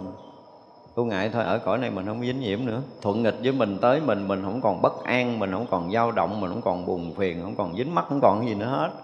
Thì đại khái là chúng ta mới vô ngại của cõi người rồi tất cả những tiền tài danh lợi ăn uống ngủ nghỉ gì cõi này mình thật sự là chơi cho mình không còn dính nữa. Tại vì ở cõi người là phải ăn để sống phải ngủ để khỏe nghỉ để khỏe đại khái là mình cũng phải làm như cái con người như vậy. Nhưng mà thực chất nó ở trong cái nội lực của một bậc thánh nó có một cái công phu khác. Không phải là công phu mà là cái nội tâm á, cái nội lực được kết tụ kết tinh bằng tất cả những cái công phu thiền định và trí tuệ giác ngộ của họ đó thì cái thân này nó mượn ở ngoài á mượn ngoài cái thân á, chúng ta tưởng tượng nha, như toàn bộ cơ thể của mình, thì cái thân của một vị bồ tát mà mượn cái thân người ở cõi của mình á, thì tưởng tượng bằng à, một phần ngàn của cái đầu cộng lông tai của bồ tát. Chưa được nữa, nói như vậy là hoàn toàn hơi thô. Thì vậy là đầu cộng lông so với là 84 ngàn cái lỗ chân lông của mình, nó không có dính gì hết. Đầu cộng lông thôi chứ chưa có dính hết cộng long nữa. Thành ra là gọi là dính nhiễm với Bồ Tát là tuyệt đối không có. Cho nên cõi dục mà cõi sắc, cõi vô sắc, những cái thiền định, những cảnh giới của thiền rồi nữa, những sự an lạc thanh tịnh này nọ nọ kia thì không có so được, không có dính nhiễm được với chư vị bồ tát. Cho nên là các vị gọi là tự tại là gì? Các vị tự tại. Là vô ngại. Mà vô ngại là bằng cái gì mà vô ngại? Vô ngại bằng cái sự thanh tịnh tuyệt đối của cảnh giới giác ngộ giải thoát chứ không phải vô ngại là tâm không có sợ hãi, không có không có ngại như cái kiểu của mình. Ví dụ như bây giờ có người ban đêm mà không có dám bước ra khỏi nhà sợ ma. Cái mình đứng trong nhà mình thấy đèn tối thui mà có người đi mà họ không sợ hãi cái gì mà nói người này vô ngại, không có sợ ma. Trong khi mình sợ ma, đúng không? Thì mình thấy người đó nó hay hơn mình rồi, nhưng mà những chuyện đó là những chuyện quá nhỏ nhặt trong cái cõi phàm tất cả những dính mắc tiền tài, danh lợi, sắc đẹp, ăn uống, ngủ nghỉ trong cõi phàm cảnh, chuyện quá nhỏ so với một bậc thánh. Nhỏ lắm, tại vì trong lúc tu mà họ đã vượt qua tới sơ thiền là cái này họ vượt qua rồi. Thật ra là với vị thánh là mấy cái vụ này không có, Cho nên là càng chứng thánh quả cao chừng nào Thì sức thanh tịnh càng mênh mông vĩ đại chừng đó. Thật ra là họ ở đây dụng từ là à, thuần thiện, là vô ngại, là thanh tịnh, là sáng suốt tức là hoàn toàn cái chỗ, cái cảnh giới tâm của các vị nó không còn một cái chút ờ, gì có thể che mờ nhưng mà lạ lắm, ví dụ như chứng thánh quả sẽ thấy rõ ràng là cái tâm mình mênh mông vĩ đại, không có cái chỗ che mờ nha. Mình cứ nghĩ đó là tận cùng nữa nhưng mà đi một cái dòng đi xuống một cái cõi nào đó để cứu chúng sanh, lợi ích cho chúng sanh ở một cõi thấp nào đó rồi xong xuôi cái tự nhiên cái mình thấy ủa sao cái cõi của mình nó sáng hơn nó rộng hơn? Thật sự thì không có bất ngờ gì các vị thánh luôn luôn có cái trí tuệ để thấy rõ điều này. Trí của mình thông hơn uh, rộng hơn sáng hơn chói ngời hơn. Và cứ như vậy mà đi trong các loài các cõi thì trí càng càng lúc càng rộng càng sáng càng chói ngời càng lúc càng rộng càng sáng rồi chói ngời đến mức độ mà nó hòa vô một ánh sáng cực sáng mà từ cả bao nhiêu đời kiếp mình chưa từng có thì mình thấy hiện ra tất cả những cái sáng đó và thấy chư Phật quá khứ hiện tại vị lai đang ở chung cõi. Tại lúc đó là mới là tới cái cõi giới sáng tận cùng của cõi giới của chư Phật. Thật ra là từ cái thân, thuần thiện, vô ngại, thanh tịnh, sáng suốt, Tức là tất cả những cái này là điều hiện có trong cõi giới của chư Phật hết. Rồi đó là các vị Bồ Tát muốn là phát nguyện là nguyện cảnh giới thanh tịnh. Ở đây không còn chữ nguyện nữa mà là cảnh giới thanh tịnh trong một cõi Phật đều có thể hiện hiện tất cả cõi Phật. Thì cái điều này trước đây mình nói rồi. Khi chứng được thánh quả A-la-hán thì gần như các vị ở chung một cõi. Một cõi thôi. Cõi họ nhìn họ thấy rõ ràng là như nhau, như nhau, như nhau, như nhau hết. Nhưng mà như nhau mà không phải là một. Nhưng mình không khác nhau cái gì hết Cái mà mình khó hiểu nhất là không khác Thì nó sẽ là một. Cái nghĩa của phàm mình là từ xưa giờ như vậy. Nhưng mà giờ đối với thánh nó không khác, nhưng mà nó không phải một. Nhưng mà nó không phải riêng rồi nha. Chư thánh chưa bao giờ gọi là có cảnh giới riêng, có cõi giới riêng. Hiểu không? Không có chuyện này. Vì sao? Vì đó là ví dụ như có một vị thánh nào đó, bây giờ đi xuống một cái cõi xa xôi, hàng ngàn muôn năm ánh sáng so với cõi người của mình là xa, dữ lắm, xa. Và các vị làm việc như vậy, tức là rời cõi thánh để đi làm việc. Thì tất cả các vị thánh ở cõi thánh đều thấy rõ từng chi tiết cực nhỏ trong mỗi sinh hoạt của vị thánh này. Vì trong cái cõi tâm đồng nhau, có đi đâu ở các cõi thì thấy cái xa của các cõi thôi. Ví dụ cõi mình lên cõi trời là mình thấy xa, nhưng mà thực sự là ở ngay cái chỗ mình nó đã có cõi trời mà mình không thấy. Thì như vậy là cái khoảng cách không gian đối với mình là xa. Hiểu không? Từ hành tinh này qua tới hành tinh kia nó có một cái khoảng không gian đối với mình là xa vì cái khoảng không gian của tâm thức của mình hiểu không? Quy chuẩn, quy định tâm thức của mình nó đã bị hằn ở trong cái trí não của mình rồi, cho nên là khoảng cách là gần, là khoảng cách là xa. Với mình nó có cái đó. Nhưng chư thánh đã thông thành một cõi rồi. Cho nên khắp tâm giới này chỉ là một cõi tâm của các vị, nó không có ra ngoài. Đi đâu nó cũng không ra ngoài cõi trong, cho nên không có chuyện xa, cũng không có chuyện gần. Và khi làm việc như vậy, nó cũng không có chuyện riêng nữa nó lạ vậy đó nhưng mà thực sự vị đó làm việc của họ. Hiểu không? Các vị thánh khác không làm việc đó. Họ làm việc khác. Nhưng mà đồng thấy với nhau trong tất cả các việc. Mà không phải là quan tâm, không phải là theo dõi, không phải là quay camera ghi hình giống như cõi của mình. Nó không phải như vậy. Tại cõi mình giữa tâm với tâm nó cách biệt. Mặc dù là mình ở đây chung mình có cái chung ở đây là ví dụ như mình nói một cái là tất cả cái tâm của các vị đều ghi nhận một lượt như nhau. Hiểu không? Tôi nói tiếng một là quý vị tất cả đều nghe cái chữ một. Cái chữ một này nó thông qua nhĩ căn thôi nhưng mà thực sự nó là cái ghi nhận, nó là cái tiếp xúc của cái tâm mình cái tâm mình nó mới, nó hiện tướng như mình nói lòng vòng vòng qua tới là cái dụng của tâm tới tâm thức rồi nó sẽ tác động tới cái cái phách xung quanh thân rồi nó mới tác động tới nơ rong não bộ nó rong thần kinh này nọ nơi kia rồi nó mới nhận được cái âm thanh đó rồi trả lời lại hệ thống thần kinh. Đó là âm thanh của ông thầy hay gì đại khái như vậy. Thì đó là cái chuyện đi lòng vòng của riêng mình. Do đâu? Đó bây giờ mới hỏi một câu, tận cùng nó là do đâu? Do đâu? Do mình thấy mình khác với người bên cạnh. Đúng không? Cái cái đó là cái khu biệt, không có chung đồng. Mình rõ ràng là mình mở mắt ra mình thấy hoa, có nghĩa là mình khác hoa, mình nghe âm thanh là âm thanh bị, mình nghe là khác. Tất cả mọi cái đều đều bị cái tâm thức của mình nó khu biệt mình, nó đóng khung mình, nó làm cho mình họ rõ ràng là mình không có thành mọi thứ được. Mình đang rất là riêng và cái sở hữu này riêng tôi nghe riêng à. Tôi thấy riêng, tôi hiểu riêng. Tôi biết riêng, tức là tự mình tự mình đã đã khoanh khu, đã khu biệt mình thành, co cụm mình thành một cái gì riêng trong mọi cái sinh hoạt đời sống này của mình. Vì cái gốc là mình đã chấp ngã riêng biệt. Khi mình đã thấy mình không giống người ta là chúng ta đang đã rớt xuống cái tầng ngã chấp rồi mà mình không hay. Khi mình thấy âm thanh bị mình nghe, hình sắc bị mình thấy, có nghĩa là chúng ta đã rớt xuống cái tầng ngã chấp rồi mà mình không biết chưa nói là rất tầng ảo tưởng này nọ kia nữa. Thật ra cái nghe chúng ta không chung được. Do đó mình lén lén mình làm cái việc uh, là người bên cạnh mình không biết. Cha mẹ mình không biết, anh em bè bạn mình không biết mình làm cái gì trong buổi tối. Tối rồi tới giờ ngồi thiền mình đóng cửa lại là mình nằm trò co mình ngủ. Nhưng mà người ta ngồi thiền người ta tưởng mình cũng đóng cửa ngồi thiền. Nhưng mà thật sự lúc đó là mình nằm thiền chứ không phải là mình ngồi thiền. Nhưng đâu ai biết đâu. đó.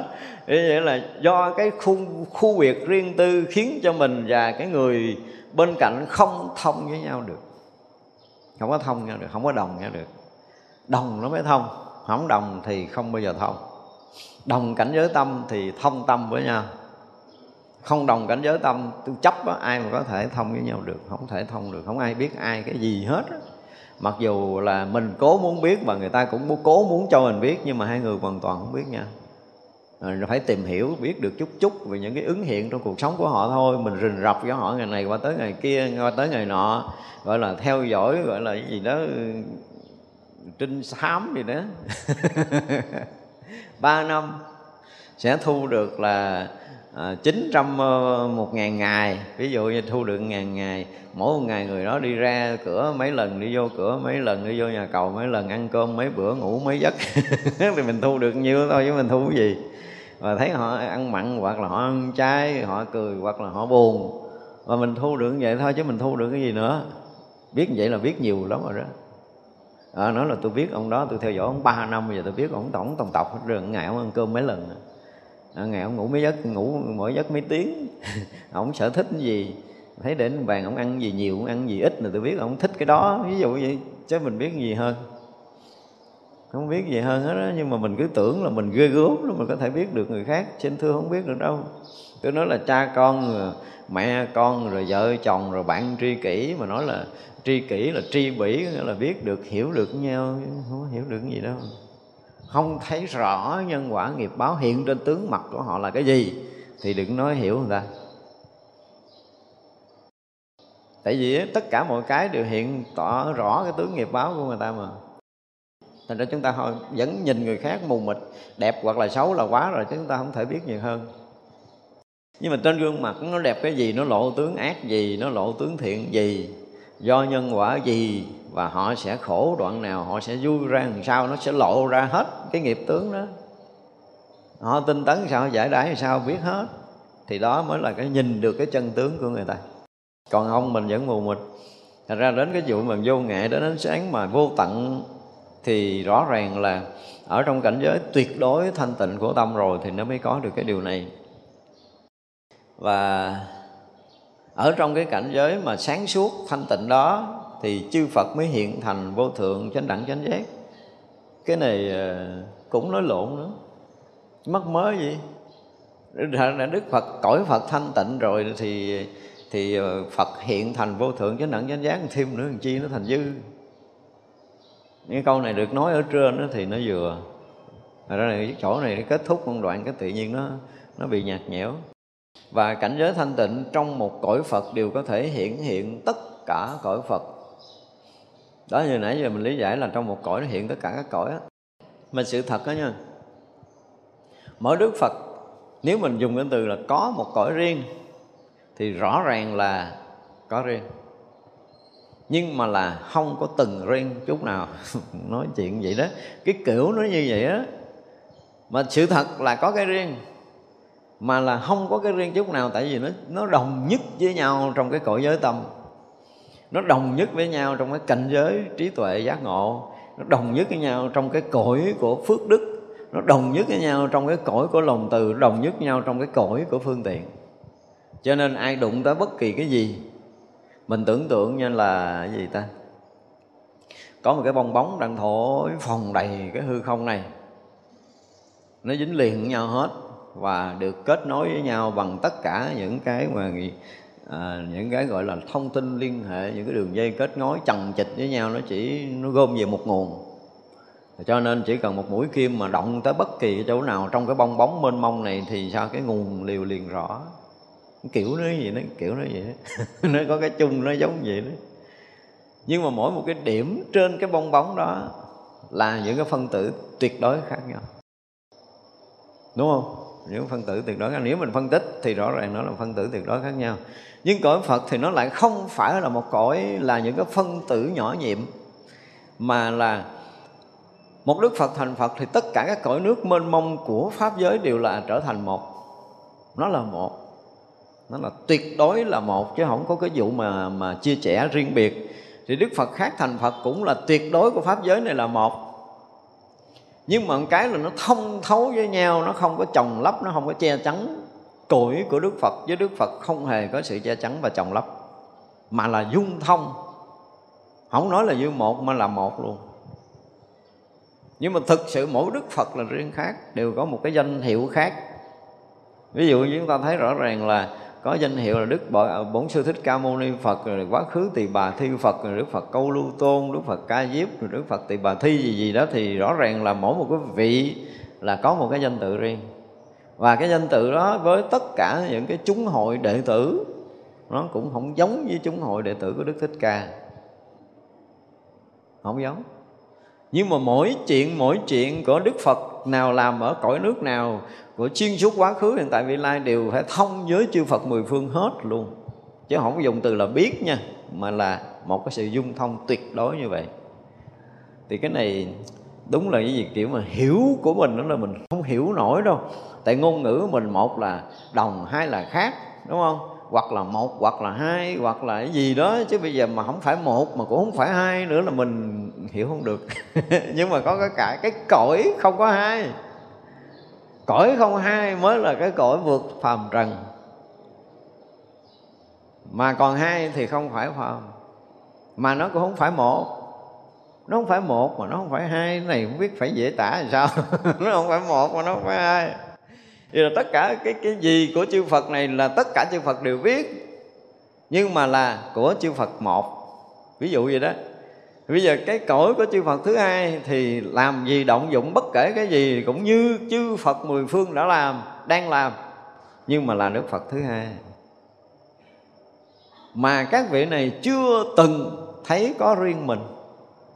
Nó có cái khác như mình bây giờ là mình thấy có riêng, đúng không? Thấy có riêng cho nên chuyện mình làm người khác không biết. Nhưng mà chư Phật đã sạch cái ngã chấp kể từ lúc chứng thánh quả A La Hán rồi, từ đó sao là không có cái riêng của mình không có cái riêng của mình, tức là lợi ích chúng sanh, thấy chỗ nào lợi ích chúng sanh có duyên thì mình tới mình làm, hết duyên thì mình rút về vậy thôi là cứ cứ làm cõi này cõi kia, cõi nọ, chỗ nào có duyên nhiều. Và thân cận thì tới cỡ đó trước người nào có duyên thân cận thì giúp người đó trước và xong rồi rút về. Hiểu không?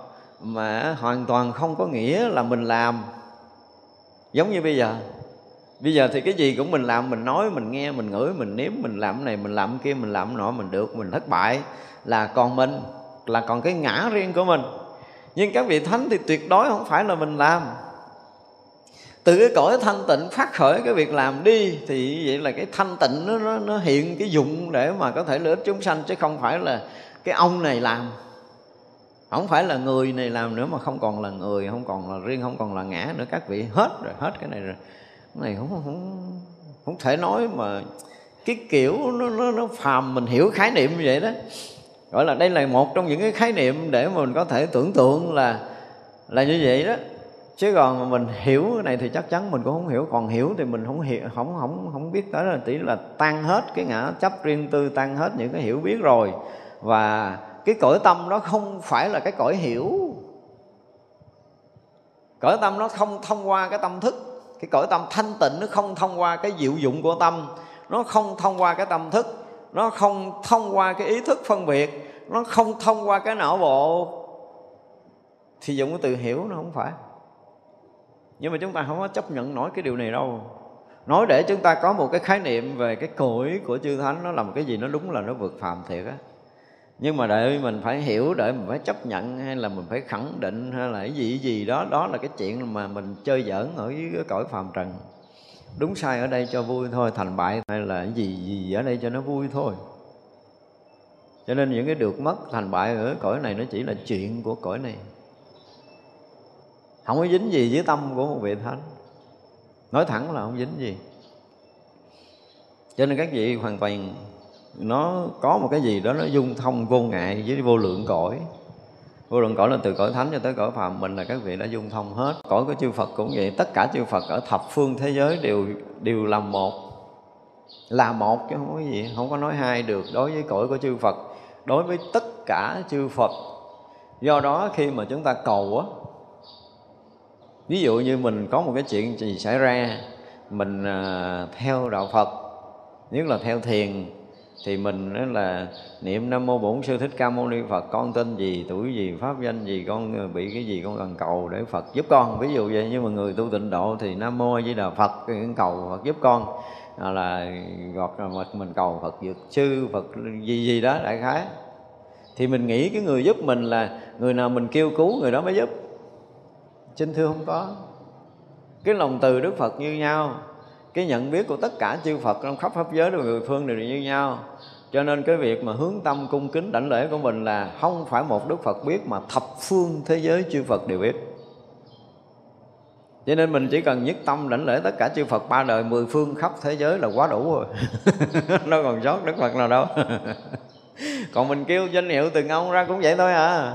Cũng chừng đó thôi nhưng mà khi mình kính lễ là mình tưởng tượng là mình sẽ được là hiện thân ở tất cả các cái nơi mà Đức Phật ngồi. Rồi đích thân mình được quỳ đảnh lễ nơi chân của từng Đức Phật, từng Đức Phật, từng Đức Phật trong khắp thập phương thế giới này. Cho nên cái tâm tưởng của mình, cái lòng thành kính của mình sẽ được chư Phật thập phương đều chứng biết. Tại vì chạm tới một phận là chạm tất cả Phật. Hướng tới một Đức Phật có nghĩa là hướng tới cõi giới của chư Phật. Chứ không phải là riêng một Đức Phật nào thành ra mình đừng nói là tôi về cái thế giới phương tây là thầy của tôi hay gì xin lỗi, không có. Nói vậy cõi phật là cõi chung. Nếu có một cõi riêng thì không phải là phật.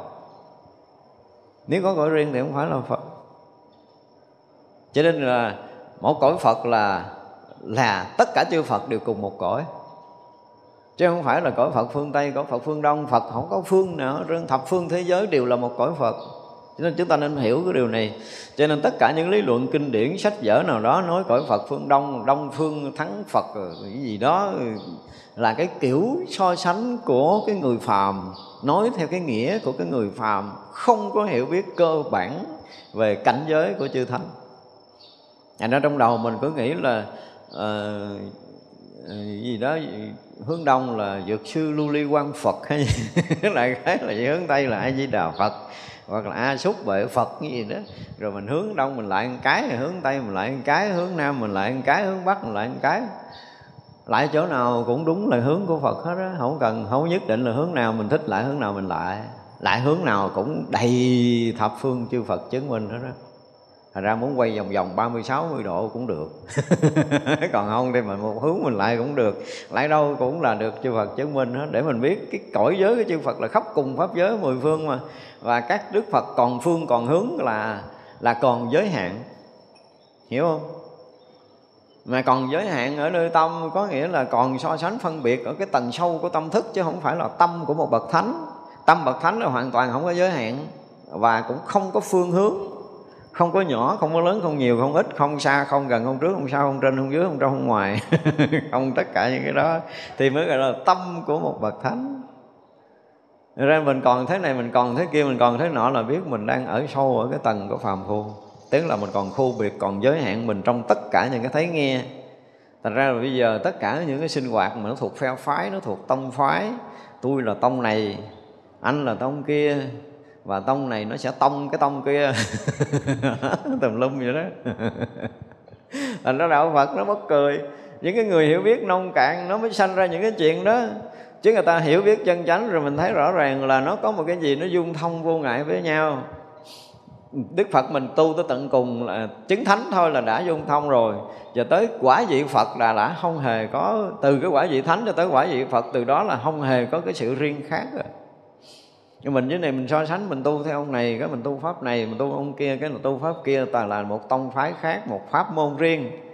À, ôi cho tôi đụng lên. Những cái chuyện đó là những cái chuyện của phàm phu và vì bảo vệ tông môn của mình bảo vệ tông phái của mình là mình sát phạt mình đè bẹp mình dứt trừ mình loại bỏ cái trong kia. Đó, mình tìm những cái lý luận những cái xấu dở của người ta đập phá người ta để cho người ta sập tiệm. Cái kiểu nó như vậy thì rõ ràng là, là thuộc cái dạng phàm phu quá rồi. Nó không phải là cảnh giới của đạo Phật. Đức Phật dung thông thành một cõi nước mà chúng ta đọc hồi xưa. Nếu mà quý vị mà mà đọc kinh pháp hoa như hôm trước mình nói cái phẩm hiện bảo tháp á thì trước khi mà bảo tháp hiện thì sao? Thập phương thế giới thông thành một cõi. Chúng ta đọc kỹ coi kinh pháp hoa đoạn đó đúng không? Thập phương thế giới thông thành một cõi. Thì là à, đức phật đa bảo mới mở được cửa tháp đa bảo. Và rõ ràng là phật đa bảo là phật quá khứ phật thích ca là phật hiện tại. Hiểu chưa? Thì hồi đó là hồi tôi học và tôi nghe nói là à, phật à, đa bảo là bản giác rồi thích ca là thủy giác. Rồi hai bản giác với thủy giác nó hợp nhất. Tôi cũng thấy nó hay hay á. Thì sư phụ giảng mà nhưng mà sau này đâu phải cái vụ bản giác thị giác. Không có phải. Cõi phật dung thành một cõi cho nên không có nói chuyện quá khứ vị lai. Cái biểu hiện đó là biểu hiện để nói không có chuyện không có phật quá khứ riêng và phật vị lai riêng. Cho nên phật đa bảo mà sau khi đức phật thích ca mở uh, cái tháp đa bảo ra thì trong tháp ra ra lành thai lành thai. Đức bổn sư thích ca mâu ni uh, vui thích nói bản kinh diệu pháp liên hoa. Sau ba cái tiếng khen như vậy đức phật đa bảo rồi nhích qua một bên rồi mời đức phật thích ca mâu ni ngồi cùng một tòa thì nó là bản giác và thủy giác hợp nhau. Chỗ giác ngộ mà còn bản với thủy nữa thì thôi, không có hợp nổi đâu. Nhưng mà đó mình học đó sư phụ giảng mình nghe, mà hay ha. Hay không phải. Bây giờ mình hiểu lại là không phải thành một cõi, không có quá khứ, không có hiện tại, không có vị lai. Không có bản giác, không có thủy giác, không có bản thể, không có gì dụng thể gì, không có không có diệu dụng gì hết đó. nó chỉ là một cõi giới rực ngỡ, chói sáng của cảnh giới giác ngộ giải thoát mà thôi, nó không có cái hai. Cho nên hồi đó mình ờ, cũng có giảng đoạn đó rồi mà cũng may là như tôi cũng không nói cái vụ mà bản với thủy. Không phải, đâu bản với thủy nó là sự thật, mà sự thật của một người giác ngộ là là xuyên suốt quá khứ hiện tại vị lai. Nói theo nghĩa phàm mình chứ ở nơi các vị đó là tuyệt đối không còn quá khứ vị lai tuyệt đối không còn khoảng không gian và thời gian, không còn chuyện rộng và chuyện hẹp, chuyện xa và chuyện gần. Không lớn cái nhỏ, không nhiều và ít. Tuyệt đối những cái đó đều không xảy ra nơi tâm của những bậc đã giác ngộ. Mà nó chỉ là hiện hữu, hiện tiền, hiện thực. Nó chỉ duy nhất là vậy thôi à. Ngoài cái hiện hữu, hiện tiền, hiện thực là cái duy nhất ra là không có cái thứ hai nơi tâm của các bậc giác ngộ. Và nó không có tịnh, không có quế gì, không có đúng, không sai, không hay, không dở, không cao, không thấp gì đâu. Mình còn tịnh, còn quế, còn đúng, còn sai thì mình mới phiền não. chứ còn các vị nó hết phiền não rồi. Cho nên không có can dự, tất cả những cái tâm đó nó đều biến mất. Không có, và cái sai lầm của ngã chấp si mê, của bảo thủ gì gì đó nó cũng tan mất tiêu. Nó giờ nó chỉ là một cái sự rực sáng chói ngời, mênh mông vậy thôi à. Thì đó là cái cái cõi giới của chư Phật đều hiển hiện tất cả những cái gì trang nghiêm nhất, thanh tịnh nhất, đẹp đẽ nhất, chói ngời nhất mà không có lẫn phức bất kỳ một chút mê lầm nào trong đó. Bao nhiêu cái mê lầm đã được giải trừ từ lúc đã chứng thánh quả rồi. Tới cõi Phật là càng lúc nó càng sáng hơn thôi, chứ không có phải là trừ khử cái mê lầm nữa. Không có chuyện đó. Từ khi chứng a la hán rồi là không có chuyện trừ khử mê lầm nữa nha. Dù là đi cắt cõi để lợi ích chúng sanh, nhưng mà bữa hổm mình nói nó như xuống cõi người của mình. Thì tại vì mấy cái người mà chấp trước, mấy cái đứa đệ tử chấp trước thầy, tôi phải thế này, thầy, tôi phải thế kia đó. Thì ông gán, ông cứ chịu mày cái là tối ngồi thiền cho mày coi. Chứ cần gì? Mấy ông thánh trước đây mà cần ngồi thiền sao? Ngồi thiền nó làm cái gì? Tâm cũng đã tuyệt đối bất nhiễm, đã vô ngại tuyệt đối rồi, không có dính ba cõi nữa, ngồi thiền để kiếm cái gì? Mình nó ngồi thiền là tại vì mình dính này, mình dính kia, mình ngồi để mình tháo, mình gỡ, mình trừ, mình khử những cái dướng mắt ở nơi tâm, đúng không? Nhưng mấy ông thánh xuống đây mà tự cái gì? Ông lấy cái gì dính cho ông mà tự, ông chưa từng thấy cái cõi này là thật miếng nào ở đó mà dính. Ba chuyện ô trọc ô quế cõi này kêu dính vô tâm cũng được hay mà, mà, mà phải ngồi tiền phải trừ. Không có không có công phu kiểu đó đừng hiểu lầm. Nhưng mà mình đó là mình tưởng là mình sư phụ tôi nói ổng vậy chứ mà tối ổng còn ngồi thiền á. Không có chuyện đó đâu. Đó giống như ngày xưa mà đức phật ngồi thiền thì chúng tăng hỏi cái câu mà ngồi thiền vì sức khỏe hồi xưa tôi có ca tụng. Tại vì hồi đó là mỗi lần mình gọi là mình ngồi thiền là mình sạc pin. Mình sạc pin tức là mỗi lần ngồi thiền là mình mệt mệt mình mới ngồi. Đó, mình làm việc mất cân bằng tối mình ngồi thiền để mình lấy cân bằng lại thì cái thời đó với mình. Cho nên hồi đó tôi cũng có ca tụng cái chuyện đó là là sau khi có một vị tăng đảnh lễ thưa đức thế tôn ngài đã thành phật rồi. Mà ngài thầy thiền nữa làm cái gì? Ông thầy này ông hỏi hay á thì như vậy là trong kinh kể nhưng mà tôi biết là cái đoạn đầu nó không có. Tức là cái gì? Ờ, ta ngồi thiền thứ nhất là uh, gọi là cái gì? Làm gương cho chúng sanh đời sau. Làm gương thôi ngoài chuyện đó là không có gì sức khỏe là tôi bỏ câu đó qua rồi. Không có tính vụ ngồi thiền sức khỏe nữa. Mấy ông vầm phu ngu ngu như mình đó, ngồi thì nó điều hòa cân bằng âm dương. Thì sức khỏe thì được. Còn đức phật đó là thông cái gì cũng thông không có chỗ ứ trệ, cho nên là mượn cái thân này là nó cũng thông luôn từ hồi mượn thân cho tới bỏ cái thân là thông, không có chỗ ứ trệ, bế tắc. Cho nên nói chuyện bệnh với đức phật là mấy cái đó là không biết. Giờ biết địa ngục ở cõi nào. Đức phật không có cái chuyện bệnh, không có cái chuyện bế tắc để đau nhất tâm mình tắc thì cơ thể mình mới có chỗ ứ động. Còn cái tâm đã thông rồi là không có chuyện đó và nói mà Đức Phật ờ, những cái người mà tu Phật hồi xưa giờ mình đã từng lập luận là gì? Những người mà tu tâm chưa thông thì có khả năng bị bệnh nan y. Mà nghe người nào bị bệnh nan y chữa không khỏi là biết cái tâm người đó không có thông. Còn khi tâm thông là không có nói về nan y nữa. Tuyệt đối không bao giờ có bệnh nan y. Vẫn chơi thôi. nó bệnh là một chuyện dẫn chơi. Để cho nó phù hợp với cái cõi người của mình gọi là sanh lão bệnh tử thì tao cũng giả bộ tao bệnh cho tụi bay thấy. Chứ thật sự là không cần thầy thuốc phủi phủi một cái nó cũng hết. Đó cái chuyện giống như là ngày gì đó đệ tử của uh, trong cái tông lâm tế ngày dương kỳ là phải bữa đó đi qua sông, bị gió giật máu miệng quên. Cái thằng đệ tử nói, ủa, bình bình thường, ông quở phật mắng tổ rồi sao? Giờ ông bị méo miệng vậy? Ông nói, chuyện ta tao lo, hơi đâu mày lo dỗ bụp ngay lại đi. Trúng gió dỗ bụp hết. Không có bệnh. Thực sự là thông tâm rồi cái thân nó phải thông mà, cái thân mà phải nhờ người khác trị là biết là người đó bị bế tắc cái gì trong tâm của mình. Cho nên cái thân này nó kéo theo sự bế tắc giống như hồi xưa tôi giảng rồi nói là những người nào mà bị gọi là sạn thận là mấy người đồ chấp ghê gốm lắm. Chấp kiên cố thành sạn. Chấp kiên cố mới thành khối u.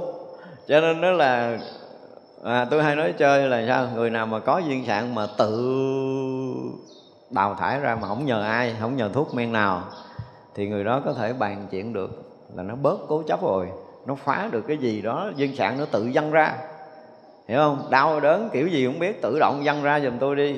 Thì mới có thể nói chuyện cởi mở với họ, chứ còn mấy thằng cha đó nó chấp ghê lắm. Phải bị mổ để lấy sạn ra, hay gì là đừng có bàn chuyện chung. Không có hợp tác làm ăn được.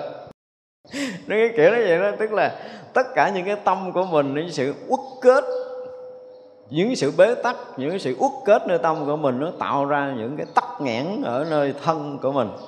Những kinh lạc quyệt của mình để nó thành u, thành sạn đó, thì mình cho ta phải biết vậy khi phá tâm là mấy chuyện đó nó hết rồi. Thường ví dụ như trong chúng ta coi cũng có một cái số sử của các vị um, thiền sư đó. mà tới cái lúc mà mà hình như là trong cái hàng đệ tử của ngài à, ngũ tổ diễn là phải. Có cái ông hòa thượng ổng tu ghê lắm ổng ngồi mà tới rách hai chục cái bộ đoàn luôn á. Là có nghĩa là ổng tu kinh khủng lắm không vừa đâu á. Ô tới già rồi, cũng bế tắc, không có ngộ. Thì là gần chết rồi mới đưa xuống cái nhà niết bàn là nằm đó để chờ chết. Mà thường đưa nhà niết bàn là không ông nào sống quá từng lễ, thì mới đưa xuống. Thì ngũ tổ diễn mới xuống, thăm ổng trước khi chết, muốn khai thị ổng. Cũng thấy tới cái lúc khai thị rồi. Thì xuống rồi, ổng không có tự ngồi dậy được, tức là kiệt sức đến mức độ không có thể ngồi dậy được nữa rồi ổng cầm cầm ngồi dậy rồi ngủ tổ diễn mới đỡ cho ông ngồi ông dựa vậy đó, chứ còn ngồi thẳng ngồi cũng hết sức rồi. Ngồi cũng quẹo quẹo, xèo xèo, không có tỉnh, không có, không khỏe. Ngồi tổ diễn nó người mở mắt ra. Nói vậy chi, sư phụ nó người nhìn cái đèn kìa. Hỏi, người còn thấy cái đèn không? Thì ông gán ông nhướng nhướng nhướng mắt lên, cái ông này Phật con thấy, sư phụ. Ngũ tổ diễn nói là, ngươi thấy cũng vậy, ta thấy cũng vậy, phật tổ cũng thấy vậy đó nghe ông ngộ. Ngộ đứng cái bật vậy liền xuống đất quỳ lại ba lại. Nó khỏe như thần vậy đó tức là thay đổi thành người mới rồi. Sống thêm 30 năm nữa. Đem y hậu cúng dường sống 30 năm nữa. Đó ngộ đạo thành người mới kiểu mà gần chết rồi người ta cũng muốn sống vậy được mà. Thật ra là đối với cái, cái cái nhìn của Phật pháp là chúng ta phải thấy rất là rõ ràng là là cái tâm thông thì tất cả mọi thứ nó đều thông và không phải thông bình thường mà nó còn dung thông cảnh giới chư Phật, chư Thánh nữa. Cho nên bế tắc, bệnh tật, đau khổ đều là những người bị bế tắc ở sâu ở trong tâm linh của họ. Cho nên nó xảy ra những cái cơn bệnh, chúng ta rõ ràng là mình đã nói theo cái dạng y học cổ là cái tâm nó chiếm 80% vật chất chỉ có 20% thôi. Cho nên là nếu mà người nào tâm thông thì cái chuyện mà đau nhất bệnh tật với họ là khó khó có xảy ra. Đừng nói nghiệp người tâm thông đủ sức để khống chế nghiệp. Khất nợ mới mốt tao trả. Đời này tao không muốn đau nữa. Là từ đó về sau là không có cái chuyện đau. Qua đời sau tao đau tính sau đời này là không đau. Cái tâm đủ mạnh phải làm được cái chuyện này. Tức là khi mọi người mà ngộ đạo cái tâm lực họ mạnh lắm. Và họ quyết định là cuộc đời họ từ đó về sau như thế nào là chuyện phải xảy ra như thế của họ. Đó là gọi là tâm lực nó chuyển được cái vật chất và khi nào mà người nào tu mà để dùng cái tâm mà, mà đủ mạnh để chuyển cái thân á thì người đó sẽ tự tại được trong cõi này. Chỉ có cái chuyện là mình không có đủ cái lực đó. Cho nên mình mới bị nghiệp quật mình. Nó nghiệp chướng mà nó quật ngã mình hoặc nó quật mình xiên sẹo gì đó là rõ ràng là lúc đó tâm lực mình không vững. Chỉ trừ trường hợp các vị bồ tát muốn hiện cái kiểu gì thì mình thấy là cái vụ đó mình không bàn vô. Hiểu không? Các vị bồ tát muốn hiện thân bệnh muốn hiện cái gì đó thì cái chuyện của các vị mà mình không có thấy hết. Cho nên rõ ràng là cái chuyện đau hoặc là chuyện bệnh của một người bên cạnh, chúng ta dù có chăm sóc, có làm gì, chúng ta không có hiểu là cái này không đau thiệt hay đau giả ta. Mình không hiểu nổi đó đâu. Nếu là thật sự là những vị tái lai, còn những người tầm thường thì họ đau là họ đau thiệt á. Nhưng mà những cái người mà gọi là tự tại tâm rồi á, mà đau phần đông là là thị hiện, không dám nói là ông giả. Ông giả, ông gạt mình không phải, nhưng mà ông muốn thị hiện à, để cho mình được à, à, đánh gió mình làm so bóp hay là mình trị liệu gì đó mình chăm cứu gì đó để cho mình chút phước. Cái gì mình được trị bệnh những cái người như vậy cái mình ngon rồi tu trị bệnh tới cái ông đó lần đó nha. Không có đâu. Họ tìm cái cách tạo duyên phước cho mình. Họ thể hiện một cái chuyện nhỏ gì đó trong cuộc sống chơi cho mình vui thôi chứ còn trời đất ơi tam giới này làm chủ rồi mà nói chuyện bị lệ thuộc trong cái thân bệnh phải nhờ người khác cứu giúp. Mà xin lỗi không có chuyện đó đâu. Thiệt sự là không có chuyện đó đâu. Thật ra là chúng ta phải thấy rõ về cái cái tâm của các vị mà nó là thông đã, đã tự tại thì cõi nào họ cũng tự tại. Mà cõi này bệnh nó là nghiệp mà các vị thì hoàn toàn không có nghiệp lấy gì bệnh? Phải hỏi ngược lại đi ổng chiêu cái nghiệp gì mà ổng bệnh? Không có cái chuyện đó. Nhưng mà nhiều khi mình thấy ông bệnh thấy ông bệnh coi chừng là ông muốn làm cái gì thì không biết. Đó cái sự dung thông của Đức Phật cũng như chư Đại Thánh đó là chúng ta phải thấy nó có một cái gì đó rất là đặc biệt. Một Đức Phật là cõi giới của chư Phật, một Đức Phật là tất cả các Phật, tất cả các Phật là một Đức Phật. Nhưng mà thật sự không thể gom lại được. Nhưng mà ý mình muốn nói vậy, tức là cái gì nó cũng thành một. Mà một là tất cả. Chứ không phải một một cộng với một là hai nữa một cộng với một là tất cả. Mà cái hiểu của đạo Phật nó kỳ lắm. Thật ra là khiến cho những người mà nghiên cứu theo cái kiểu mà khuôn sáo của ý thức là phải chứng minh thế này thế kia, họ chịu không có nổi. Đối với những lý luận đại thừa là chịu chết. Tại mình cũng muốn cái gì đó, mình muốn à, học một hai cái bài luận á. Kiểu luận à, ví dụ như luận à, luận trung quán này nha, có nói về cái cái động thì bây giờ đưa tay lên là động hay là là là, là sao hay là lúc chuẩn bị đưa tay? Cái lúc chuẩn bị đưa tay hay là lúc đang đưa tay? Hay là cái lúc để tay xuống là động? Lý luận như mình đang lý luận rồi mấy cái ông tổ không lý luận nhiều cái cũng ghê lắm. Tôi chuẩn bị đưa nhưng mà tôi chưa đưa thành ra là lúc chuẩn bị đưa nó không có phải là động. Đúng không? Mà cái lúc tôi đang đưa này có phải động không? Lúc đang đưa này thì là đưa rồi hay là chưa đưa? Nếu đưa rồi là tôi hết động. Mà tôi chưa đưa thì giống như cái cũ. Đúng không? Cái kiểu nó lý luận vậy, ông trời nào mà chịu nổi. Có nghĩa là bây giờ lúc tôi chưa đưa tay, đúng không? Thì là rõ ràng là chưa động. Thấy chưa? Lúc tôi đưa rồi thì động hay là không? Đưa rồi đưa rồi có nghĩa là hết động rồi bây giờ tôi nói là đang đưa. Đang đưa là động. Nhưng mà đang đang đưa như thế này á, là xác định là là là đưa hay là không đưa? Đang đưa thì có nghĩa là là chưa đưa rồi. Và chưa đưa rồi là anh chuẩn bị đưa hay là anh đang đưa? Nếu anh đưa rồi thì là không phải là động mà anh chưa đưa, cũng không phải là động mà đang đưa thì không phải là cái động, là vì cái đang đưa này nó cũng là đã đưa rồi. Tại vì tôi đang đưa có nghĩa là là đưa rồi. Còn nếu mà chưa đưa là chưa động mà đang đưa là đưa rồi, cho nên là cái đang đưa đó cũng không phải là cái động nữa. Nói kiểu trời thần rất lỡ rồi đó. Chịu không có nổi là ra tôi nói tôi tính giảng trung quán mà tôi sợ hiểu không nổi thôi thôi không có giảng. Đọc mấy trang vô tôi nói chuyện này chắc mà con chịu không nổi rồi. Mà lý luận đó là chơi giỡn, ăn uống trà, uống nước thôi. Nói vậy đó, tức là cái ý trung quán muốn nói tới một cái sự thật gì đó mà nó nguyên một cái đoạn từ đầu tới cuối. Để chi? Để mình thấy là không có cái chuyện uh, chuẩn bị động không có cái chuyện đang động và không có chuyện đã động. Hiểu không? Ý của mấy ông muốn nói tới cái chuyện là cái đó với cái cái nhìn của phàm phu là chuẩn bị làm uh, hoặc là đang làm hoặc là đã làm rồi thì đó là cái nhìn của phàm phu. Nhưng mà đối với cái nhìn của bậc thánh là không có cái đã không có cái đang không phải cái chưa tức là các vị không có cái cái khoảnh khắc thời gian là quá khứ hiện tại và vị lai. Cho nên nói là đã đang hoặc là chưa là cái nói bị rớt vào cái tầng tâm thức. Có một cái khái niệm tâm thức cái chuyện chưa chuyện đang hoặc là chuyện chút nữa là chúng ta đã rất sâu xuống cái tầng tâm thức rồi. Mà đã rớt xuống tầng tâm thức là rớt xuống cái tầng loạn động. Còn chư thánh thì không rớt xuống tầng này. Cho nên ảnh chỉ là hiện hữu hiện thực đó thôi cho nên không phải là uh, chưa hoặc không phải là đã không có chuyện này nữa. Không không không có cái chuyện đó trong cái thấy nhìn của bậc thánh. Đó thì trong suốt nguyên quyển lý luận đó nó chỉ nói chuyện nhiêu đó đó. Thì giảng vậy là hết trung quán rồi đó. thành ra là tôi đọc trong quán tôi tôi, tôi, tôi cười mà lý luận mấu chốt là cái chuyện đó.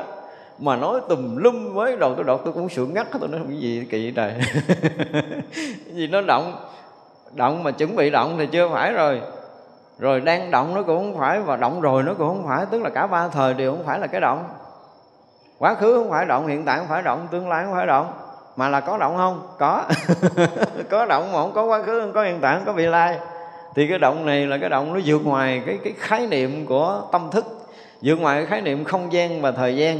Ý mấy ông muốn nói, muốn chỉ được cái sự thật đang hiện hữu này nó không có dướng vào thời gian, không có dướng vào không gian. Cho nên không có cái chuyện đã, không có chuyện đang và không có chuyện sắp xảy ra. Lý luận nhiều đó, nó có nhiêu đó thôi mà lý luận nguyên một cuốn sách mất mệt chết.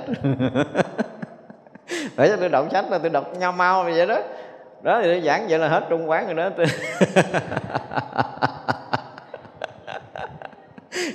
Giảng chỉ nhiều, giảng mấy phút hết rồi, hết quyển sách rồi.